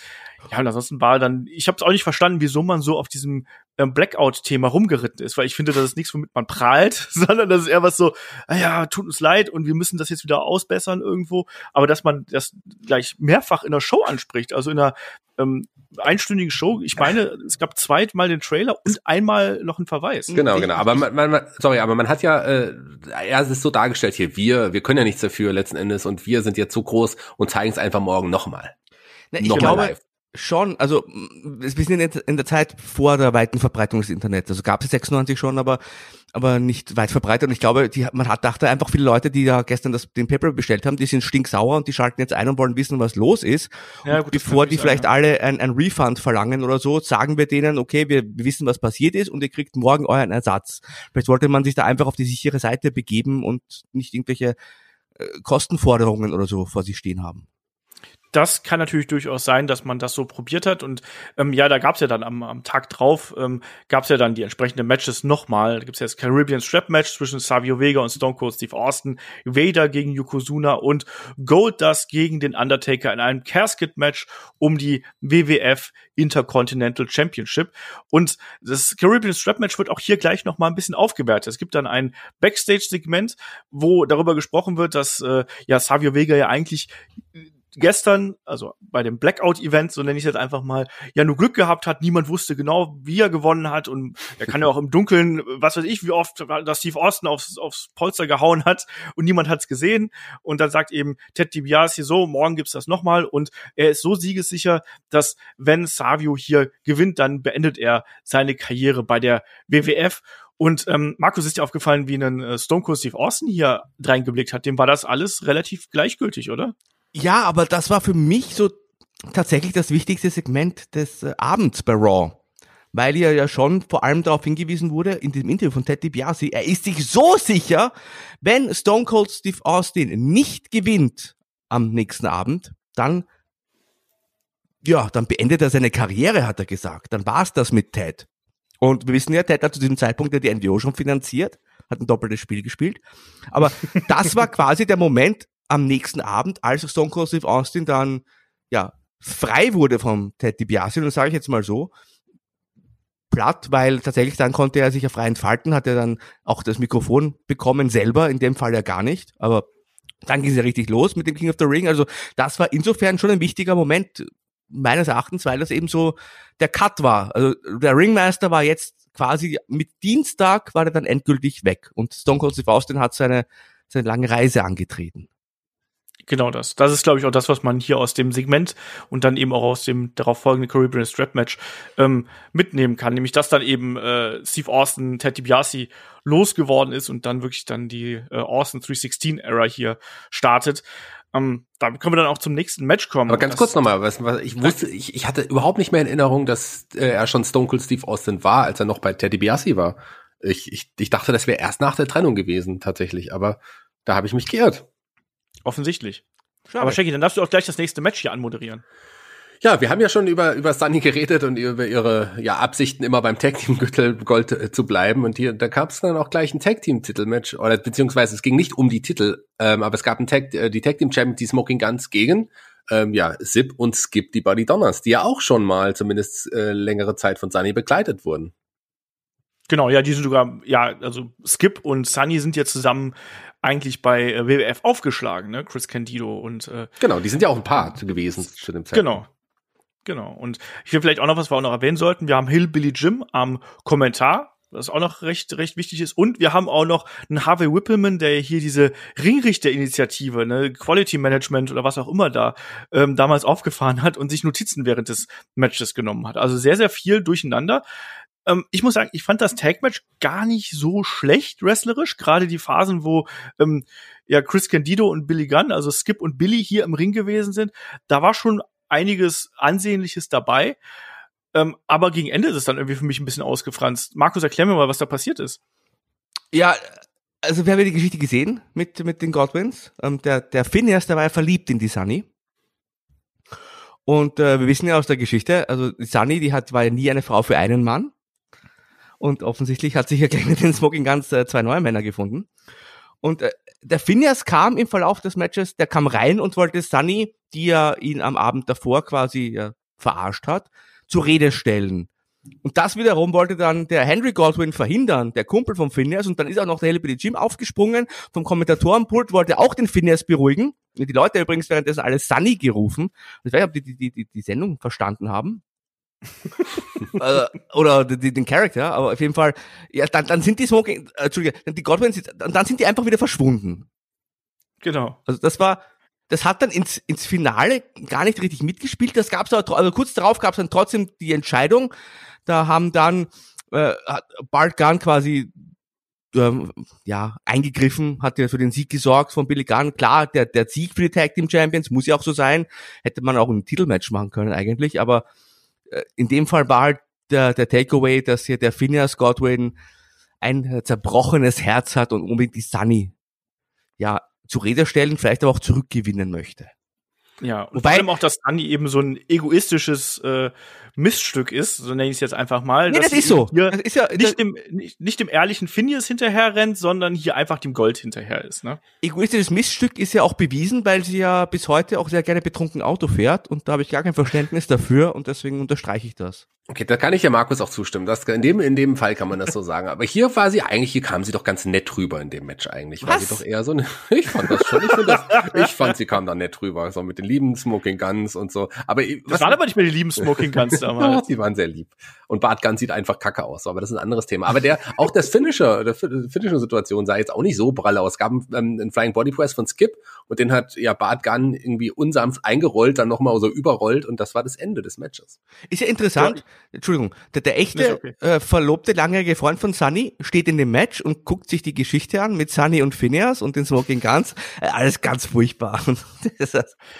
ja, also die, diese ganze Story, also auch wenn wir jetzt mal so die, die großen Storylines hier anschauen, was man sich damals überlegt hat. Also dann können wir gleich mal in das, in das nächste Segment noch ein äh, reingehen hier, weil da gab es dann noch mal einen Rückblick auf den Vorabend, dann unter anderem in das ähm, Championship-Match, was wir da gesehen haben zwischen Shawn Michaels und dem British Bulldog. Und da hat ja Clarence Mason erstmal hier eine ähm, ja so eine Art einstweilige Verfügung hier äh, verlesen darüber, dass ja sich Shawn Michaels auf unsittliche Art und Weise Diana Hart Smith genährt haben soll. Und Shawn Michaels hat dann diesen, äh, diesen Wisch, diesen, äh, diesen, diesen Ausdruck da dann eben zerrissen.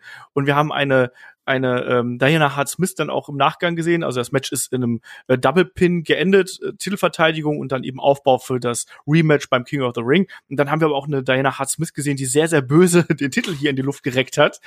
Also ähm, diese Storylines, also wir haben auf der einen Seite eine Sunny, die dem Geld hinterher rennt. Wir haben hier die ähm, eine, eine Diana Hart Smith, die die ich sag's jetzt mal offenbar offensichtlich, ne, weil sie ja die Böse ist, hier ähm, irgendwie einen Mann mit äh, mit solchen mit solchen Vorwürfen konfrontiert ungerechtfertigterweise. Wir haben dann im Main Event haben wir ja dann noch diese Konfrontation zwischen Ahmed Johnson und Goldust und diesem ähm, Mund zu Mund Beatmungsding irgendwo diese homophobe Kackdreckscheiße, die wir dann da sehen.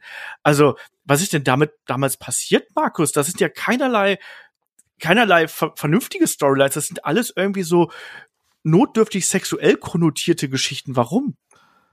Naja, jetzt wollte ich nochmal nachschauen, dass ich auch keinen Quatsch erzähle, aber da hat da der, der, der Vince Russo schon Headwriting übernommen bei WWE.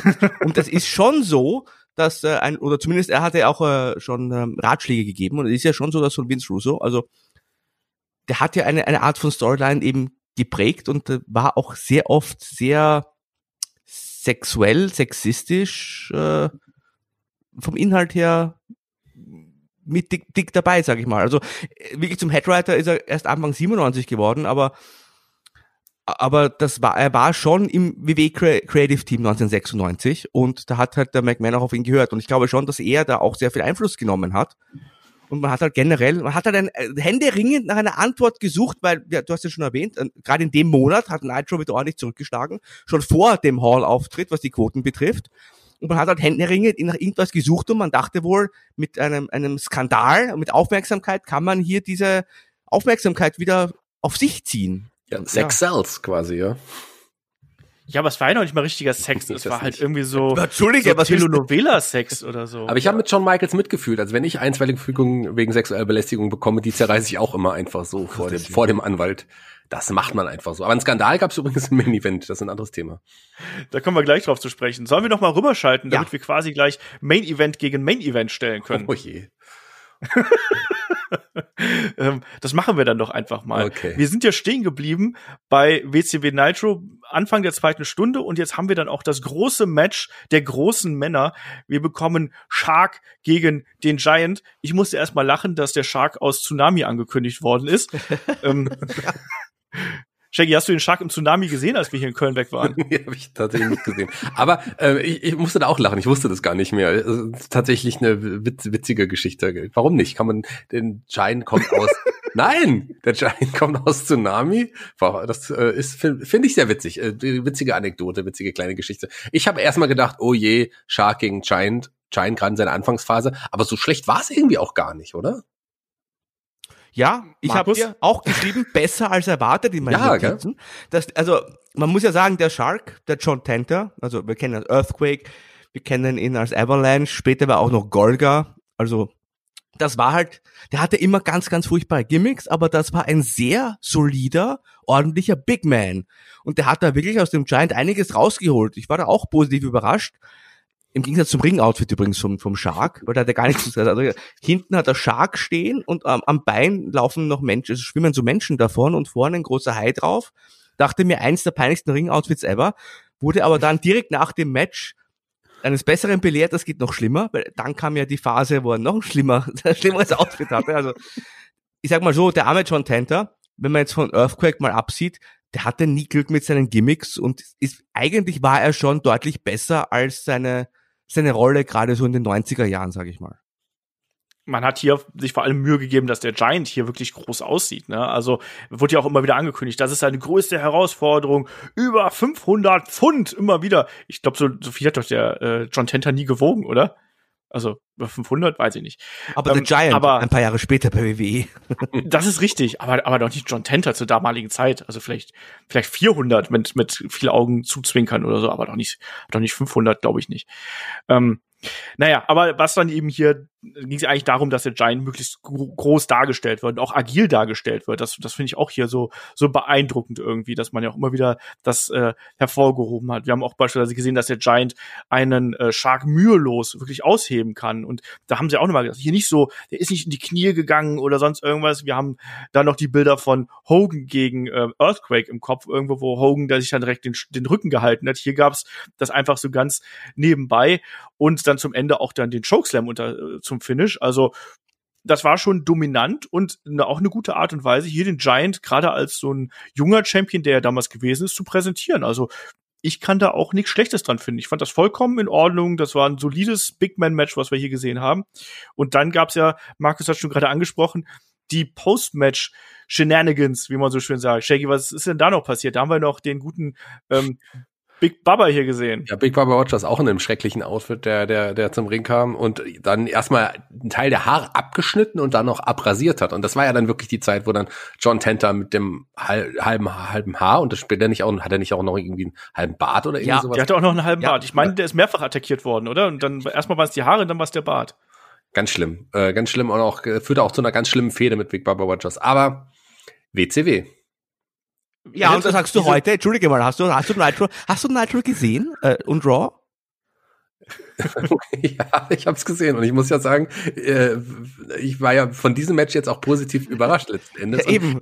aber ja, aber trotz allem, also ich fand jetzt klar, äh, der Scott Halls Auftritt gut, der Main Event und aber auch andere kurze Matches, aber hier war auch viel Schatten dabei an, an dem Tag und das war gehörte aber eher zu den kleinen hellen Momenten bei WCW. Nicht der, die Attacke von Big Bar Rogers, aber dieses Match schon. Ich meine, schlimmer wurde es im nächsten Match. Das ist absolut richtig. das kann man sagen. Endet äh, diese Fehde zwischen ähm, Big Baba Rogers und ähm, dem Shark nicht auf nicht in diesem äh, Soccer on a Pole Match? Ganz genau. Ne, ich, äh, da erinnere ich mich doch so ganz dunkel dran. Kommen wir zum nächsten Match. Auch nichts Erfreulicheres. Da haben wir hier den äh, ehemaligen Max Muscle, den ehemaligen Bodyguard von ähm, Diamond Dallas Page, die guten Max, wie er jetzt hier noch heißt, und er trifft auf den ähm, TV-Champion Lex Luger. Ich hatte total verpeilt, dass Lex Luger mal TV-Champion gewesen ist, muss ich dazu sagen. Ansonsten war das ein grauenvolles Match irgendwo und dass ein äh, Max hier so viel ähm, Offense irgendwo ins Ziel gebracht hat. Boah, Markus, das war ein bisschen anstrengend, oder? Ich habe mich schon gefreut bei der Ankündigung. Lex Luger gegen Max, also Max aus der Steiermark, wir kennen ihn, das ist ein gutes Powerhouse hier in Deutschland und Österreich, aber dann war es halt doch nur Max Muscle und das war wirklich, also also der Lex Luger war richtig gut drauf, ist euch das aufgefallen zu Beginn des Matches, der hat immer so gelacht, in Publikum geguckt, ich glaube, der hatte Spaß, aber das Match war halt, da war nur Stalling. Die haben ja, äh, bis sie erstmal angefangen haben, ging ja sehr viel Zeit drauf und Hätten sie besser nicht angefangen, wär, das, das war überhaupt nichts. Und selbst beim Torture Rack, da hat der Luger den Max gar nicht hochgekriegt beim ersten Mal. ja. Also dieser Max Muscle, der übrigens im letzten Jahr ist er gestorben im Alter von 56. Das ist eigentlich eine traurige Geschichte, aber das war wirklich einer, der hat zu Recht nicht dann zu einer großen Karriere gebracht. Also das war wirklich, gerade bei dieser Sendung finde ich, stach das noch so ein bisschen heraus, dieses Match. Hätte ich mal lieber ein Cruiserweight-Match angeschaut. Das gab's nämlich gar nicht. Genau, aber lass mal ganz kurz nochmal bei dem Match bleiben, weil da gibt's eine ganz lustige Geschichte. Als ich mir das gestern angeschaut habe, kam eine Freundin nach Hause in dem Augenblick und dann kommt dann, äh, ich sag, ich muss noch die, die Show schauen, dann kommt dann Lex Luger und Max raus und dann müssen wir uns dieses Match anschauen und sie hat sich erstmal die ganze Zeit aufgeregt, wie die beiden überhaupt aussehen, äh, so schlimm und dann hat sie aber den Vergleich gebracht, der mir vorher gar nicht so bewusst war. Findest du nicht auch, lieber Markus, da frage ich dich speziell, dass Lex Luger so ein bisschen aussieht wie äh, Richard Dean Anderson als MacGyver? Nein, gar nicht. Fand, äh, meine Die Frisur vielleicht, die Frisur vielleicht. Ja, auch die Nase und alles. Nein. Der hat dann, der hat das ganze Match über gegoogelt und ein Foto gefunden, wo die beiden so gegeneinander gestellt wurden. Also, damit habe ich dieses Match quasi verbracht. Und dann war es irgendwann nach dem, ja, nach dem zweiten Torture-Versuch dann doch irgendwie vorbei. Aber was, was man auch sagen muss, Lex Luger war ja nicht nur TV-Champion zu dem Zeitpunkt, der war ja auch Tag-Team-Champion mit Sting zusammen. Genau. Ja, das darf man auch nicht vergessen. Ja, es gab auch noch einen, einen Post-Match-Interview hier. Ah. Äh, Gene ist dann noch in den äh, Ring gekommen. Man hat ja die Fehde gegen den Giant noch mal weiter aufgebaut und äh, hat da auch noch mal diese Geschehnisse aus den Vorwochen. Der Chokeslam durch den Tisch, Tisch hat man hier angebrochen, äh, angerissen und äh, hier wird dann auch noch mal drauf angespielt, dass ja äh, Lex Luger sagt dann so sinngemäß, ich habe gerade eben hier schon einen großen Mann ins Rack genommen und er will jetzt äh, gegen jeden Big Man in der Company äh, äh, antreten, bevor er eben auf den äh, Giant äh, treffen wird, weil Payback ist eine You Know What. Also äh, Kampfansage hier von einem Lex Luger Richtung Giant. Ja, wenig später waren die beiden ja auch irgendwann noch mal Tag Team zusammen. ist auch ein bisschen witzig. Ich freue mich immer, Lex Luger und seinen Zeigefinger im Interview zu sehen. Müsste mal darauf achten, wer immer mit dem Zeigefinger in die Kamera. Das ist das, das ist ganz hervorragend. Aber ich war ja dann schon gehypt, weil nach dem Interview wurde uns ja eingeblendet. Up next, Freunde, Bobby Walker gegen Brad Armstrong. Also groß die Einblendung. Dachte ich mir auch, ja, puh, Glück, sonst hätte ich das vielleicht auch noch verpasst. Das war auch ein ganz, ganz großes Ding. Also Brad Armstrong endlich mal wieder zu sehen und ähm, ja, Bobby Hard Work, Bobby Walker, einer von den äh, Graduates aus dem äh, Powerplant damals, der später, glaube ich, auch die WCW noch verklagt Ja. hat wegen äh, Rassismusvorwürfen, oder? Ja, Ganz, ganz genau. Aber wenn ich mir das Match so anschaue, weiß, also ich weiß nicht, ob Rassismus der einzige Grund war, warum er es nicht weitergebracht hat.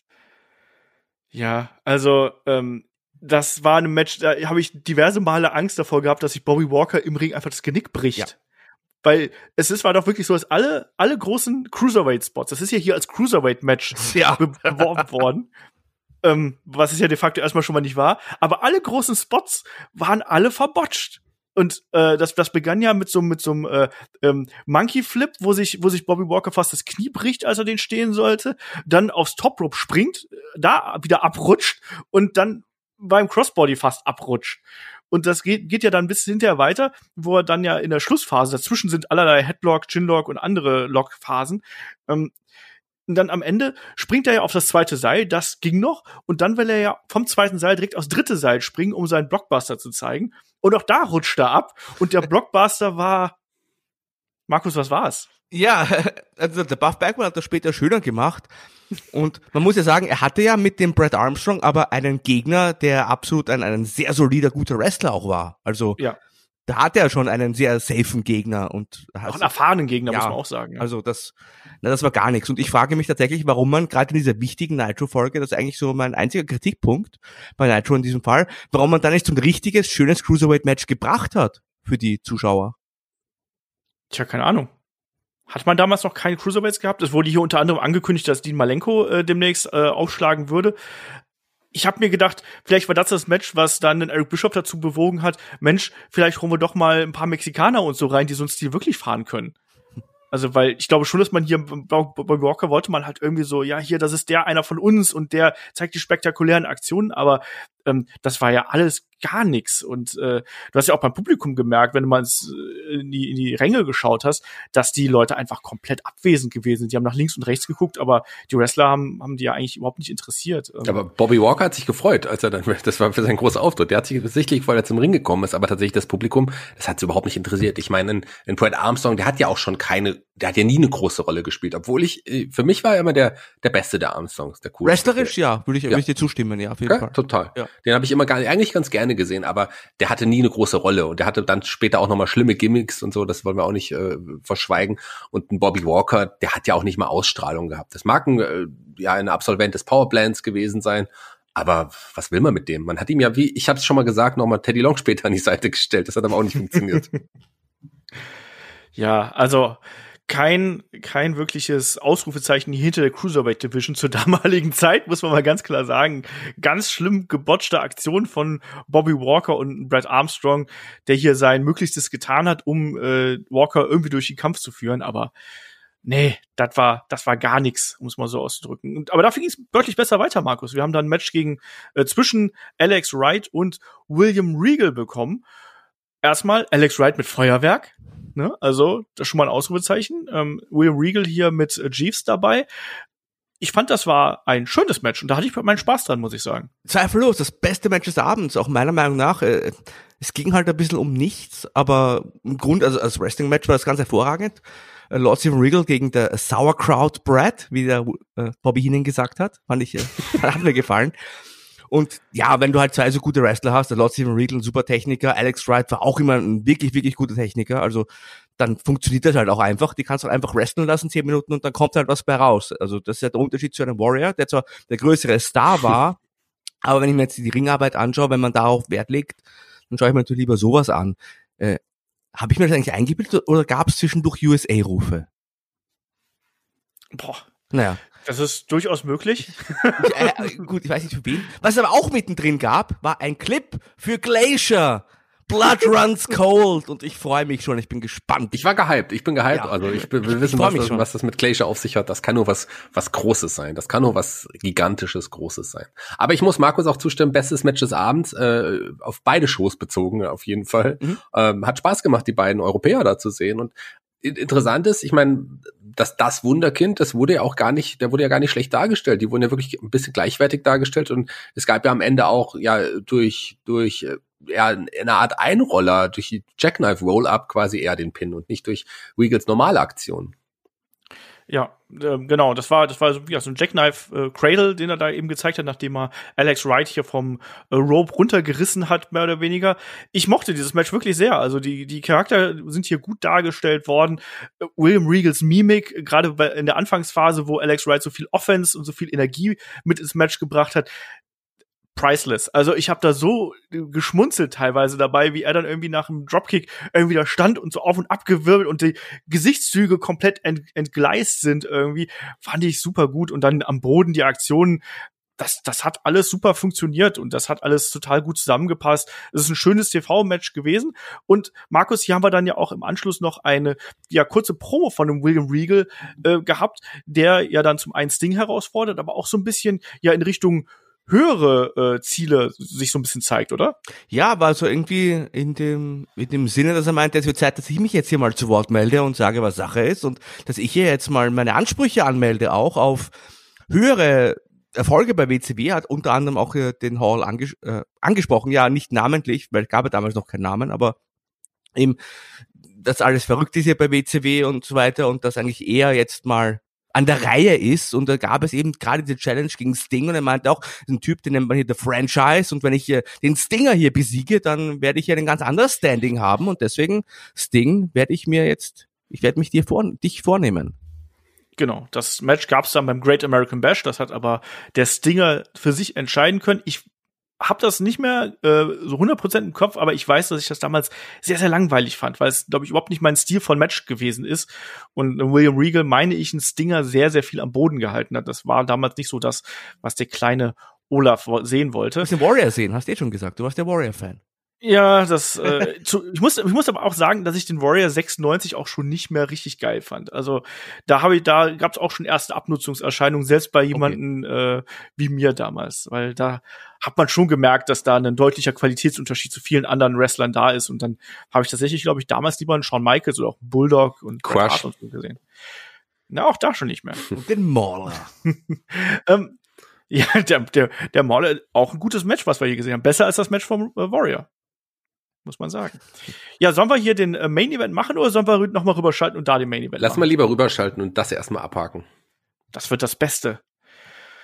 So, der Main Event von dieser Ausgabe von Raw ist nämlich ein weiteres äh, King of the Ring Qualifying Match zwischen Vader und Ahmed Johnson und wir haben Owen Hart äh, am Kommentar und Jim Cornette natürlich at ringside. Mir ist erstmal aufgefallen, wie schlecht ein Vader hier aussieht. Also im Sinne von, ich finde, der war super schlecht in Form. Der war ja sonst echt ein Biest. Hier kann man mir eher ein bisschen ähm, ja, dick und untrainiert vor, muss ich ganz ehrlich sagen. Da war ich ein bisschen schockiert drüber. Wir haben ein bisschen Werbung gesehen für Sega Saturn und äh, ja nochmal so einen kleinen Rückblick. Panzer Dragoon war das übrigens damals und dann noch hier äh, Trink Milch, Got Milk und so ja.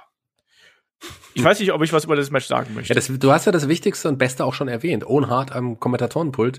Der hatte ja seinen Gipsarm jetzt seit einiger Zeit und äh, wurde darauf angesprochen, ist das denn echt? Ist der Gipsarm echt? Ja, ich bin doch nicht blöd und trage so ein hässliches Gipsarm-Ding mit mir rum. Natürlich ist es echt so. Das war äh, das Highlight. Ja, ansonsten, Markus, was haben wir hier gesehen in dem Kampf? Na, also nach einiger Zeit wurde Jim Cornette nach hinten geschickt. Äh, Ahmed Johnson hat ihn vertrieben. Ich dachte mir, super, hätte mal den Jim Cornette hätte lieber wegbleiben sollen und zwar für immer ab diesem Zeitpunkt. Aber äh, ansonsten haben wir nicht so viel gesehen. Also dieser Ahmed Johnson, ah, das ist halt, das ist der Bobby Walker in groß und noch deutlich gefährlicher.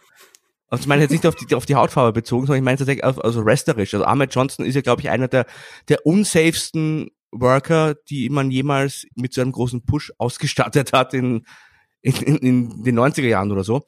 Also da, da musste man ja auch auf, aufpassen, dass er sich und die Gegner nicht immer verletzt. Und ansonsten kam da halt nicht viel. Und ich, ich, ich fand dieses Match Vader auch nicht sonderlich motiviert, obwohl der eigentlich recht frisch bei WWE war. Und, und, und Ahmed Johnson kann halt auch nicht so viel. Also da hat auch vieles einfach nicht zusammengepasst, gefühlt.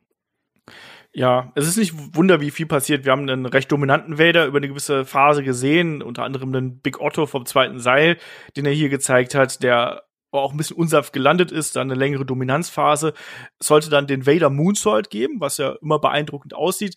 Der ist aber daneben gegangen. Es gibt dann äh, Clotheslines von Ahmed Johnson, es gibt Power Slam, ähm, Jim Cornette, der hier irgendwie in den Ring kommt. Es gibt einen äh, ähm, Spinebuster dann von Ahmed Johnson gegen Vader, der vorher ja einen Cornette gegen Vader schickt.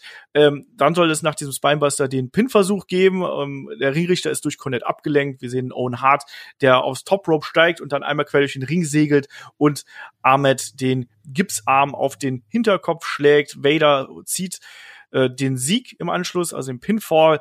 Ahmed Johnson ist immer noch K.O. Die erste Niederlage ja, übrigens. Die erste genau, erste große Niederlage, Niederlage ja. oder überhaupt die erste TV-Niederlage für Ahmed Johnson. Ja, und dann müssen wir uns um dieses äh, ominöse Abschlusssegment bemühen, weil wir haben ja einen Ahmed Johnson, der ist ohnmächtig. Es gibt noch eine kurze äh, Werbepause dazwischen. Er wird dann backstage gebracht und aus irgendwelchen dubiosen Gründen kommt dann ein Goldust raus und ähm, muss hier Mund-zu-Mund-Beatmung ähm, betreiben, um ihn wieder ins Leben zurückzuholen. Und Funktioniert. Ich weiß nicht, also es ja. ist schon äh, merkwürdige Posse Aber gewesen, oder? Ich verstehe gar nicht, was du für ein Problem damit hast. Als Goldust hat ihn wiederbelebt, hat ihm das Leben gerettet, ist dann verschwunden, Armin Johnson wacht auf, ist ganz überrascht und sauer, ja, wo ist jetzt mein Lebensretter? Wollte sich bei ihm bedanken, sucht ihn halt überall und hat ihn nicht mehr gefunden. Ich finde das eigentlich eine nette Geschichte, weil schade, dass er Goldust dann nicht mehr auffindbar war. Also so habe ich das verstanden und alles andere akzeptiere ich auch nicht. Eben, ganz schöne Geschichte. Also ich meine, und, und das zeigt auch, was für ein Ehrenmann auch dieser Goldust ist, dass er einfach nicht diesen Ruhm will und genau. nicht, das Dankeschön will. Der Lone Ranger quasi. Ja. Der Lucky der Luke, der in den Sonnenuntergang reicht. Hilft und versteckt sich dann. Und ein Ahmed Johnson, das ist aber auch ein Ehrenmann, der will sich natürlich auch höflich dafür bedanken und sucht dann halt einfach Goldust überall und ähm, unterhält sich kurz mit Bob, mit, Bob, mit Sparkplug Holly, Bob Holly, der da noch da steht. Und auch noch mit, mit Mark Marrow, also ich meine, ich finde, das war eigentlich eine schöne Szene. Ich weiß ja. nicht, was du da, was du da homophob äh, siehst. Vince McMahon, der brüllt, holt ihn da raus, get him out of here, get help und keine Ahnung was.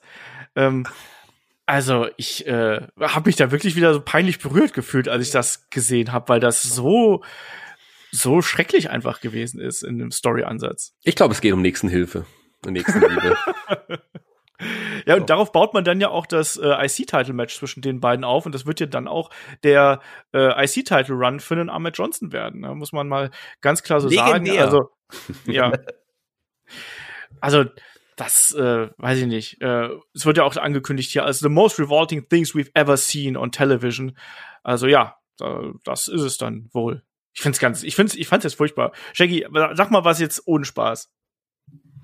Ja, ich finde, das kann man so natürlich nicht bringen. Also das ist schon schlimm, erst wie, wie Ahmed Johnson noch abgegangen ist und und dieses, das ist schlimm, das ist wirklich homophob, das ist äh, auch nicht lustig, also wirklich gar nicht lustig. Und die Art und Weise, wie es Ahmed Johnson auch noch verkauft hat, macht das noch schlimmer. So, Punkt. Markus, möchtest du noch was dazu sagen? Nein, eigentlich nicht. Äh, Ich, ich fand halt Ahmed Johnson an sich schon, ich fand den ganz furchtbar. Ich fand, äh, die Promo habe ich nie verstanden, wenn der gesprochen hat. Ich habe kein Wort verstanden. Die Matches war grauenhaft, der, der, der Typ war unsympathisch, also, also, also bei aller Liebe, das war überhaupt nix und äh, die Geschichte, die hat halt, ja, das waren halt, ich, ich will sie auch nicht schön reden, aber das war halt die anfängliche Attitude-Ära und da hat man ja dann viele Dinge in dieser Art gebracht, sexistisch oder homophob oder immer in, in diese Riege einordnen. Also wir haben ja einige Folgen auch schon gehabt, wo wir uns auch schon gewundert haben, wie die Frauen dargestellt wurden. Ihr erinnert euch sicher. Ich glaube, die vorletzte Folge oder so war das. Mhm. Mit, mit der Schwangerschaft, also diese Schwangerschaft von Terry Runnels zum Beispiel und so weiter. Also es gab halt ganz viele Dinge, die man für Shock Value gemacht hat, die halt völlig geschmacklos waren. Und da passt das halt leider dazu.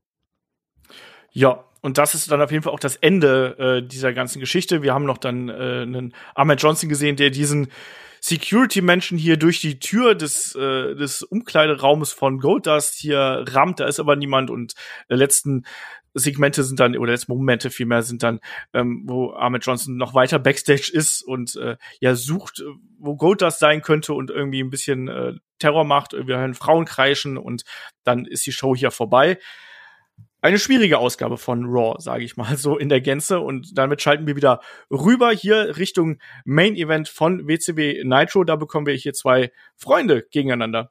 Scott Steiner gegen Sting. Shaggy jetzt gerade schon gesagt, Sting auch damals Tag Team Champion, Scott Steiner damals noch ganz normal im Tag Team unterwegs. Aber Shaggy, ich muss sagen, nun Scott Steiner, gerade als er hier reinkommt mit den Straps down von seinem Anzug, ich habe da schon einen kleinen Big Papa Pump gesehen. Äh, ja, also der ist schon deutlich in die Breite gegangen zu dem Zeitpunkt. Der war ja nicht immer so, der, er war immer gut durchtrainiert und fit, aber so der war so dieses, der war muskulös, ja, aber nicht so krass muskulös. Geh mal zwei, drei Jahre zurück, da war es schon deutlich weniger. Also das definiert ja, aber nicht so ein Muskelpaket wie da, oder? Ich finde schon, der war also 93 bei WWE, war der auch schon riesen, riesen Muskel. Ja, finde ich auch. Okay, dann ist er wahrscheinlich nur nicht so krass aufgefallen, weil da viele ja so muskulös in dem Zeitraum waren. Ja, vielleicht. so. Das kann sein, aber ich finde, der war immer, also sehr, sehr Definiert, das ja, ja. aufgepumpt. Ja, ich habe auch nie verstanden, weshalb man uns beispielsweise einen Rick Steiner als das Powerhouse oder sonst irgendwas Mhm. hier als Scott ist der Techniker und Rick ist irgendwie der der Brawler. Ich hab gesagt, nee, also eigentlich so von Körperlichkeit her ist es eher Scott eigentlich immer gewesen, der das Powerhouse Okay. im Team ist. Ich habe das abgenommen. Ich habe das so abgenommen. Für mich war äh, auch aufgrund des Frankensteiner sicherlich irgendwie so war das für mich immer der Techniker des Teams. Klar, aber gut. Ja, aber der hat halt auch so so Overhead Presses und so ein Kram Mhm. gezeigt und diese Turtle Slams. Deswegen, das war für mich immer jemand, der Technik mit Powerhouse Aktionen so ein bisschen verbunden hat. Aber äh, lassen wir es mal so dahingestellt. Auf jeden Fall, ähm, hier sehen wir einen Scott Steiner äh, im Match, der wirklich dann seine Suplessen wieder ausgepackt hat. Wir sehen Stinger, der vor allem mit Energie und Tempo hier ähm, ja dominiert hat. Was ich sehr mochte oder was mir aufgefallen ist, das ist eines der frühen Matches, wo wir einen äh, Scorpion Death Drop von Stinger sehen, oder? Stille, niemand ist aufgefallen? Ist mir nicht aufgefallen. Ist mir auch nicht Okay, ist, mir, aufgefallen. mir, ist das, mir ist das halt aufgefallen, aber ähm, war, war so mein Eindruck. Ansonsten ähm, ein überraschend ausgeglichenes Match. Um, gerade dafür, dass wir hier Scott Steiner als Tag Team Wrestler haben. Markus, wie hat dir der Kampf gefallen? Gut, also wir hatten vor das ein sehr gutes Match mit, mit Regal und Wright und ich fand auch diesen Main Event, äh, fand ich bis zu dann zur Entscheidung, wo es drunter und drüber ging, aber ich fand es auch richtig gut. Und wenn ich mir anschaue, was auf dem USA Network gebracht wurde, wrestlerisch, also da hatte man hier absolut die Nase vorne. Ich fand, das war ein schönes Babyface-Match zwischen den beiden und ja, kann man, kann man nicht, kann man gar nicht meckern. Also ich habe mich da auch unterhalten gefühlt. Das war vom Tempo her war es gut, es war nicht langweilig. Du hast ja auch zwei trotzdem so äh, große äh, Characters irgendwie gegenüberstehen, also die auch hier die, das Showtalent mitbringen. Ich finde schon, das hat man bei Scott Steiner da auch schon gemerkt. Und mh, ja, hat mich, hat mich überzeugt, muss ich ganz ehrlich sagen. Wie generell äh, vieles bei Nitro in dieser Woche. Und ja, gut, was ich ganz interessant fand, war, habt ihr die Shorts vom Rick gesehen? Diese, diese Boxer Nein. mit den Streifen. Also als, mein, als er rauskam, hat meine Freundin irgendwie gemeint, äh, geht er jetzt zum Strand oder was? Ja, so? ich dachte auch, hat er seine Hose vergessen und kommt jetzt in seiner Unterhose raus. Also das war ganz interessant. Da kam mir dann auch der Lex Luger raus, der Partner von Sting und der hat dann den Sting bei einem Versuch vom Vertical Suplex gerettet und dann hat der Rick eingegriffen, erst draußen, haben die miteinander geprügelt. Also es ist ja so, dass der Lex Luger den Sting quasi vor dem Vertical Suplex außerhalb des Rings gerettet hat. Und eben dann sind sich die beiden Tag Team Partner in die Haare geraten, also Luger und Rick in dem Fall, und dann sind die in den Ring und dann haben die alle miteinander gebrawlt, der Ringrichter hat einfach abgebrochen und es war dann ein Double DQ oder ein No Contest, besser gesagt. Es kamen noch ein paar Jobber raus, die dann die auseinandergehalten haben, die Wrestler. Interessant. Scotty Riggs hatte die gleiche Hose wie Rick, aber in lange, also auch mit den Streifen. Das ist mir dann auch besonders aufgefallen, aber ja, halt ein, ein Non-Finish, aber nachdem man ja hier das Tag Team Match auch aufbauen wollte und die, die Tag Teams auch ja, die dort näher bringen wollte, hatte ich in dem der Situation kein Problem, muss ich ganz ehrlich sagen, weil wir hatten ansonsten in dieser Show ja eigentlich viele klare Pinfalls und so auch gefühlt nicht so, dass jedes Match so durch so ein DQ oder so geendet wäre, das kam ja erst später durch die NWO. Deswegen hatte ich da gar kein Problem damit. Aber man ist ja auch damit nicht äh, na, auf R gegangen, sondern da kam ja auch noch was Wichtiges dahinter. Von daher ist es auch in Ordnung, das so zu Ende zu bringen mit einem Double DQ oder mit einem No Contest, klar. Ja, ich konnte damit auch wirklich gut leben. Also das war ein solides Match, was wir dann hier gesehen haben, gutes Wrestling-Match, was dann eben am Ende mit einem Storyline-Angle hier geendet ist und dann eben mit dem äh, No Contest. Finde ich total sinnvoll, wenn man dann im, in Zukunft dieses Tag Team Match zwischen den beiden Teams, die ja schon diverse Male auch in der Vergangenheit aufeinander getroffen sind und da große Matches abgeliefert haben, wenn man das aufbauen möchte auf diese Art und Weise. Und man hat ja auch dadurch, dass ja immer so, es gab ja dann wirklich diese Gruppen von, ja, Jobbern hast du gerade gesagt, da waren ja auch Leute wie Alex Wright zum Beispiel mit dabei. Bobby Walker. Genau, ja, gut. Äh, QID. Ähm, war es dann eben so, dass dann wirklich dann die vier Teilnehmer dann ja in den Ringecken quasi separiert gewesen sind. Ich fand das, ich fand das ein, ein solides äh, Finish, was wir hier gesehen haben. Und dann, Shaggy hat es gerade angesprochen, hat man ja nach diesem Durcheinander, nach diesem Chaos, hat man ja noch mal zu ähm, Hinen und Bischof für die Abmoderation äh, irgendwie ge geschaltet und da war es dann so, dass die beiden nochmal gesagt haben, ja, so hier, Mensch, die beiden, das waren doch mal gute Freunde und dann sieht man schon aus dem Augenwinkel, Markus, wie ein alter Bekannter hier äh, plötzlich wieder aufschlägt, nämlich der, dessen Namen wir nicht nennen wollen. Ja, es war Scott Hall und der hatte noch eine ganz interessante Botschaft. Er hatte noch was zu verkünden. Er hat sich also erstmal über WCW lustig gemacht. Also, this is where the big boys play, what a joke. Und er hat auch wieder gesagt, you won the war, also ihr wollt einen Krieg. Ja gut, dann lass uns den Krieg aber da austragen, wo es wirklich darauf ankommt. Reden wir nicht über Quoten, tragen wir den Krieg nicht in Zeitungen aus, schon gar nicht in irgendwelchen Dirt Sheets, sondern machen wir es uns da aus, wo es drauf ankommt, im Ring. Und dann hat er vorgeschlagen, sag doch deinem Billionaire Ted, dass er drei seiner besten Leute auswählen sollen. Vielleicht der Nacho Man oder der Stinger. Interessanterweise haben die dann wirklich, äh, sind ins Team gekommen.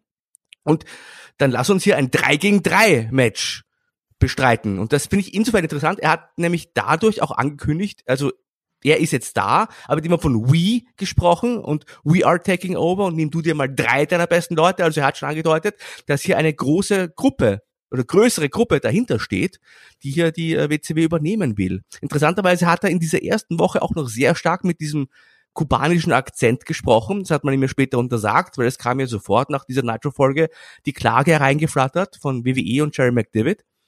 Aber da, da hat er also wirklich diesen, diesen, diesen Razor-Charakter noch vollkommen gespielt. Aber als Cliffhanger fand ich das, fand ich das super. Vor allem auch wieder, in dem Fall, wie die Kommentatoren reagiert haben. In dem Fall Bischof und Heenan. Die haben da, die waren geschockt, haben keine großen Worte mehr gefunden, haben es nicht overhyped, sondern haben nur gesagt, ja, äh, das war's. Also nächste Woche sind wir wieder für euch da. Und die waren halt da richtig so, so, so geschockt. Und das war ein tolles Ende, finde ich. Und auch wir wieder eigentlich alles richtig gemacht.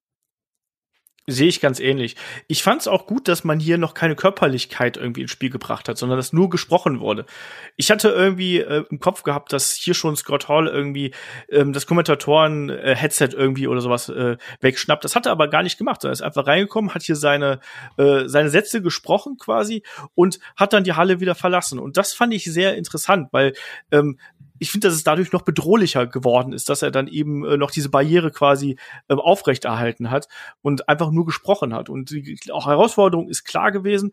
Ähm, er ist natürlich, das ist natürlich der ganz große Engel. Das hat man jetzt hier schon gemerkt. Das ist die große Story, die jetzt hier für die WCW in den nächsten Monaten irgendwie das bestimmte Thema sein wird. Und Shaggy, das hat man sehr, sehr gut gemacht in meinen Augen für den ersten Auftritt. Absolut. Und man hat einen Cliffhanger, der einfach auch Bock gemacht hat, wieder einzuschalten. Und man wollte wissen, wie geht's da weiter? Man hat viele Geschichten hier bei Nitro weitergeführt und, und, und auf eine spannende Art und Weise. Und gerade diese, dieser, der Auftritt von Scott Hall man wollte einfach unbedingt wissen, wie es weitergeht. Man wollte weiterschauen. Im Gegensatz ja. zu Raw. Da hat, also da hätte ich jetzt da hätte ich gedacht, nee, das muss ich nicht weiterschauen.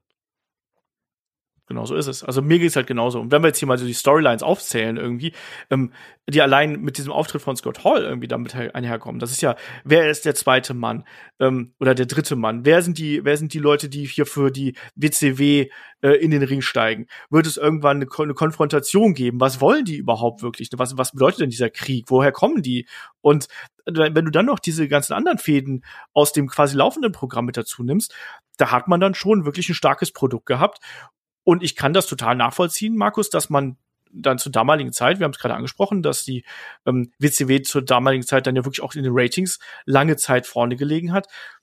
Kann man schon nachvollziehen, oder? Ja, ich meine, Shaggy hat ja schon gesagt, ich meine, wo schalte ich jetzt nächste Woche ein? Auf der einen Seite wird hier der, der Goldust gejagt vom Ahmed Johnson und auf der anderen Seite geht es darum, was du gerade alles schon aufgezählt hast, wer sind die WCW-Vertreter, wer kommt noch von WWE, wer steckt dahinter, um was geht's überhaupt? Also für mich wäre das damals sowas von klar gewesen, wo ich einschalte. Und das, man muss ja auch sagen, ich finde 96, äh, 97, also ab hier vor allem BCW 96, Mitte 96, das ganze Jahr 97, das war halt auch richtig geil. Und da, da hat man sehr, sehr viel richtig gemacht. Und äh, ich komme jetzt eigentlich schon fast zum Schlussfazit, wenn ich darf. Weil, Hau rein. Also, also viel mehr zu besprechen ist ja nicht. Nitro fand ich, fand ich super. Also klar, wenn man so ein Bobby Walker Match von mir aus, da kann man drüber schmunzeln oder sagen, es hat's nicht gebraucht, aber ich sag mal so, ich finde es ja auch ganz okay, wenn in einer zweistündigen Wrestling-Sendung, wenn es hier auch mal zwei, drei Momente gibt, wo man ein bisschen verschnaufen kann, wo ein bisschen weniger los ist, wo von mir auch mal, wo man runterkommt einfach, um sich auf das nächste dann wieder vorzubereiten oder zu, zu freuen. Also ich finde, man hat hier, wenn ich jetzt noch ein Cruiserweight-Match gehabt hätte bei Nitro, so ein richtiges, dann wäre es für mich eigentlich eine perfekte Sendung gewesen. Ich finde, man hat hier sehr viel richtig gemacht, man hat hier den großen Angle perfekt umgesetzt. Das war wirklich eine, also Note 1 würde ich dieser Folge geben. Monday Night Raw war hingegen, ich habe es ja am Anfang schon ein bisschen so angedeutet, man war in der Mitte von zwei Pay-Per-Views und hat sich gedacht, man macht halt gar nichts so fühlt sich das für mich an. Na, Raw war stinklangweilig. Äh, das Einzige, was ich mitgenommen habe, gut, dieser unsägliche Angle ganz am Ende, an den erinnert man sich natürlich. Und ansonsten eben dieses Steve Austin Promo, unter Anführungszeichen, weil er hat ja nichts gesagt, aber wo ihm angedeutet wurde, dass er bald alleine sein wird. Ansonsten war Raw also absolut zu vernachlässigen. Also da, in dieser Woche gab es hier ja zwei verschiedene Universen, wo die Sendungen stattfanden. Also die waren ja nicht einmal auf einem, nicht mal annähernd auf einem Level, meiner Meinung nach. Shaggy, Fazit.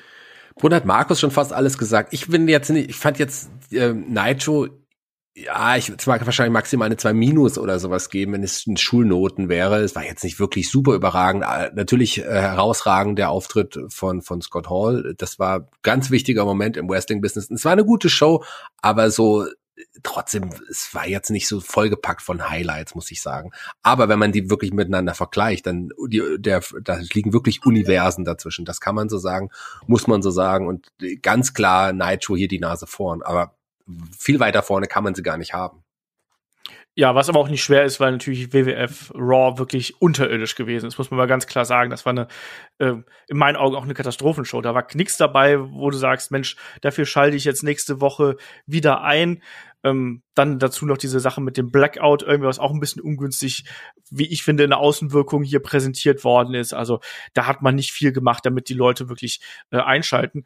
Und man, trotzdem war es ja so, dass, ähm, dass die Quoten jetzt nicht absolut runtergegangen sind, muss man, muss man ja auch nochmal dazu sagen. Ne? Also die sind ja noch stabil geblieben, aber zumindest bei Nitro sind sie äh, gestiegen in der, in der Woche drauf und das kann ich auch total nachvollziehen, dass da äh, ja 0.2 Ratingspunkte mit dazugekommen sind, also 200.000 Zuschauer, so Pi mal Daumen kann man total so machen in meinen Augen. Haha. Und ähm, ich bin auch nicht ganz so euphorisch, was, äh, was Nitro angeht wie Markus. Also ich fand auch, das war eine gute Show. Da war äh, einiges gutes Wrestling mit dabei. Gerade den Opener, den mochte ich äh, sehr gern. Der hat mir wirklich viel Spaß gemacht. Den Main Event fand ich gut. Und ähm, Wright gegen äh, Regal sowieso. Dazwischen war viel Kropfzeug, wo man vor allem auch versucht hat, einfach das eigene Personal, die eigene Top-Karte nochmal zu präsentieren. Sei es jetzt ein Giant, sei es jetzt ein Lex Luger oder einen Bobby Walker, nein, den natürlich nicht, aber ein DDP, der ja quasi auch dann langsam in Richtung ähm, ja Upper Midcard äh, gepusht werden sollte. Also da hat man schon versucht, da war schon eine Linie drin zu sehen und ich glaube, das war das, was die beiden Shows voneinander unterschieden hat, dass bei der WWF hast du das Gefühl gehabt, dass man einfach irgendwie Dinge an die Wand schmeißt und hoffen, dass da irgendwas davon Aufmerksamkeit kreiert. Und hier bei äh, Nitro, da ist sehr viel Durchdachtes dabei, wo man weiß, da ist eine, eine Langzeitplan dahinter, egal ob es in der Fehde mit den Horsemen und Savage ist oder jetzt eben das Debüt von Scott Hall. Da ist eine Linie drin und das merkt man ja als, als Konsument irgendwo. Deswegen hat hier in meinen Augen Nitro komplett die Nase vorn. Eine Eins ist es für mich trotzdem nicht, aber ich würde auch so eine zwei, zwei Minus wäre ich da auch auf jeden Fall dabei. Aber Raw war eine glatte fünf Minus in meinen Augen muss ich ganz ehrlich sagen. Ja, dann sind wir durch, oder? Will noch jemand was sagen? Nein, ähm, eigentlich nicht. Äh, bin nur gespannt, wer dann nächstes Mal aussucht und was wir dann für ich, eine Ära. Ich bin mal wieder dran. Oh nein. Was? So. Ja, dann such mal aus, Shaggy. Ja, wir haben viel zu wenig äh, späte WCW-Shows dabei gehabt. Wir brauchen dringend wieder zweieinhalb Stunden äh, WCW, oh nee, Nitro. Oh je. Der Russo-Ära mit einer Million Segmenten. Ich würde vielleicht eine, eine Show von 92 aussuchen.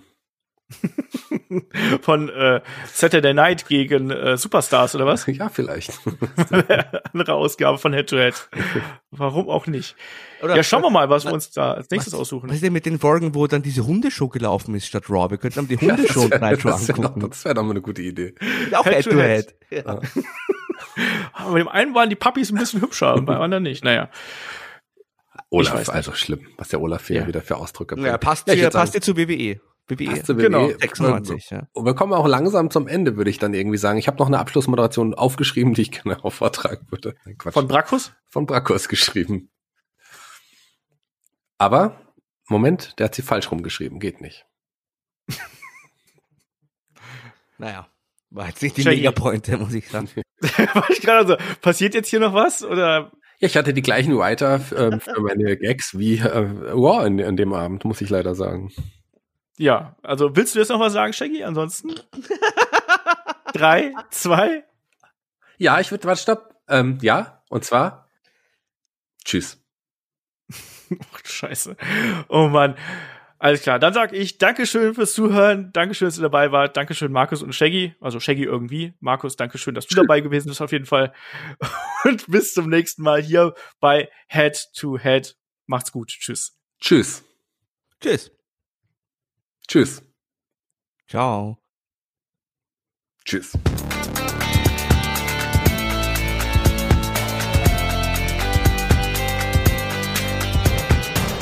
Headlock der Pro Wrestling Podcast.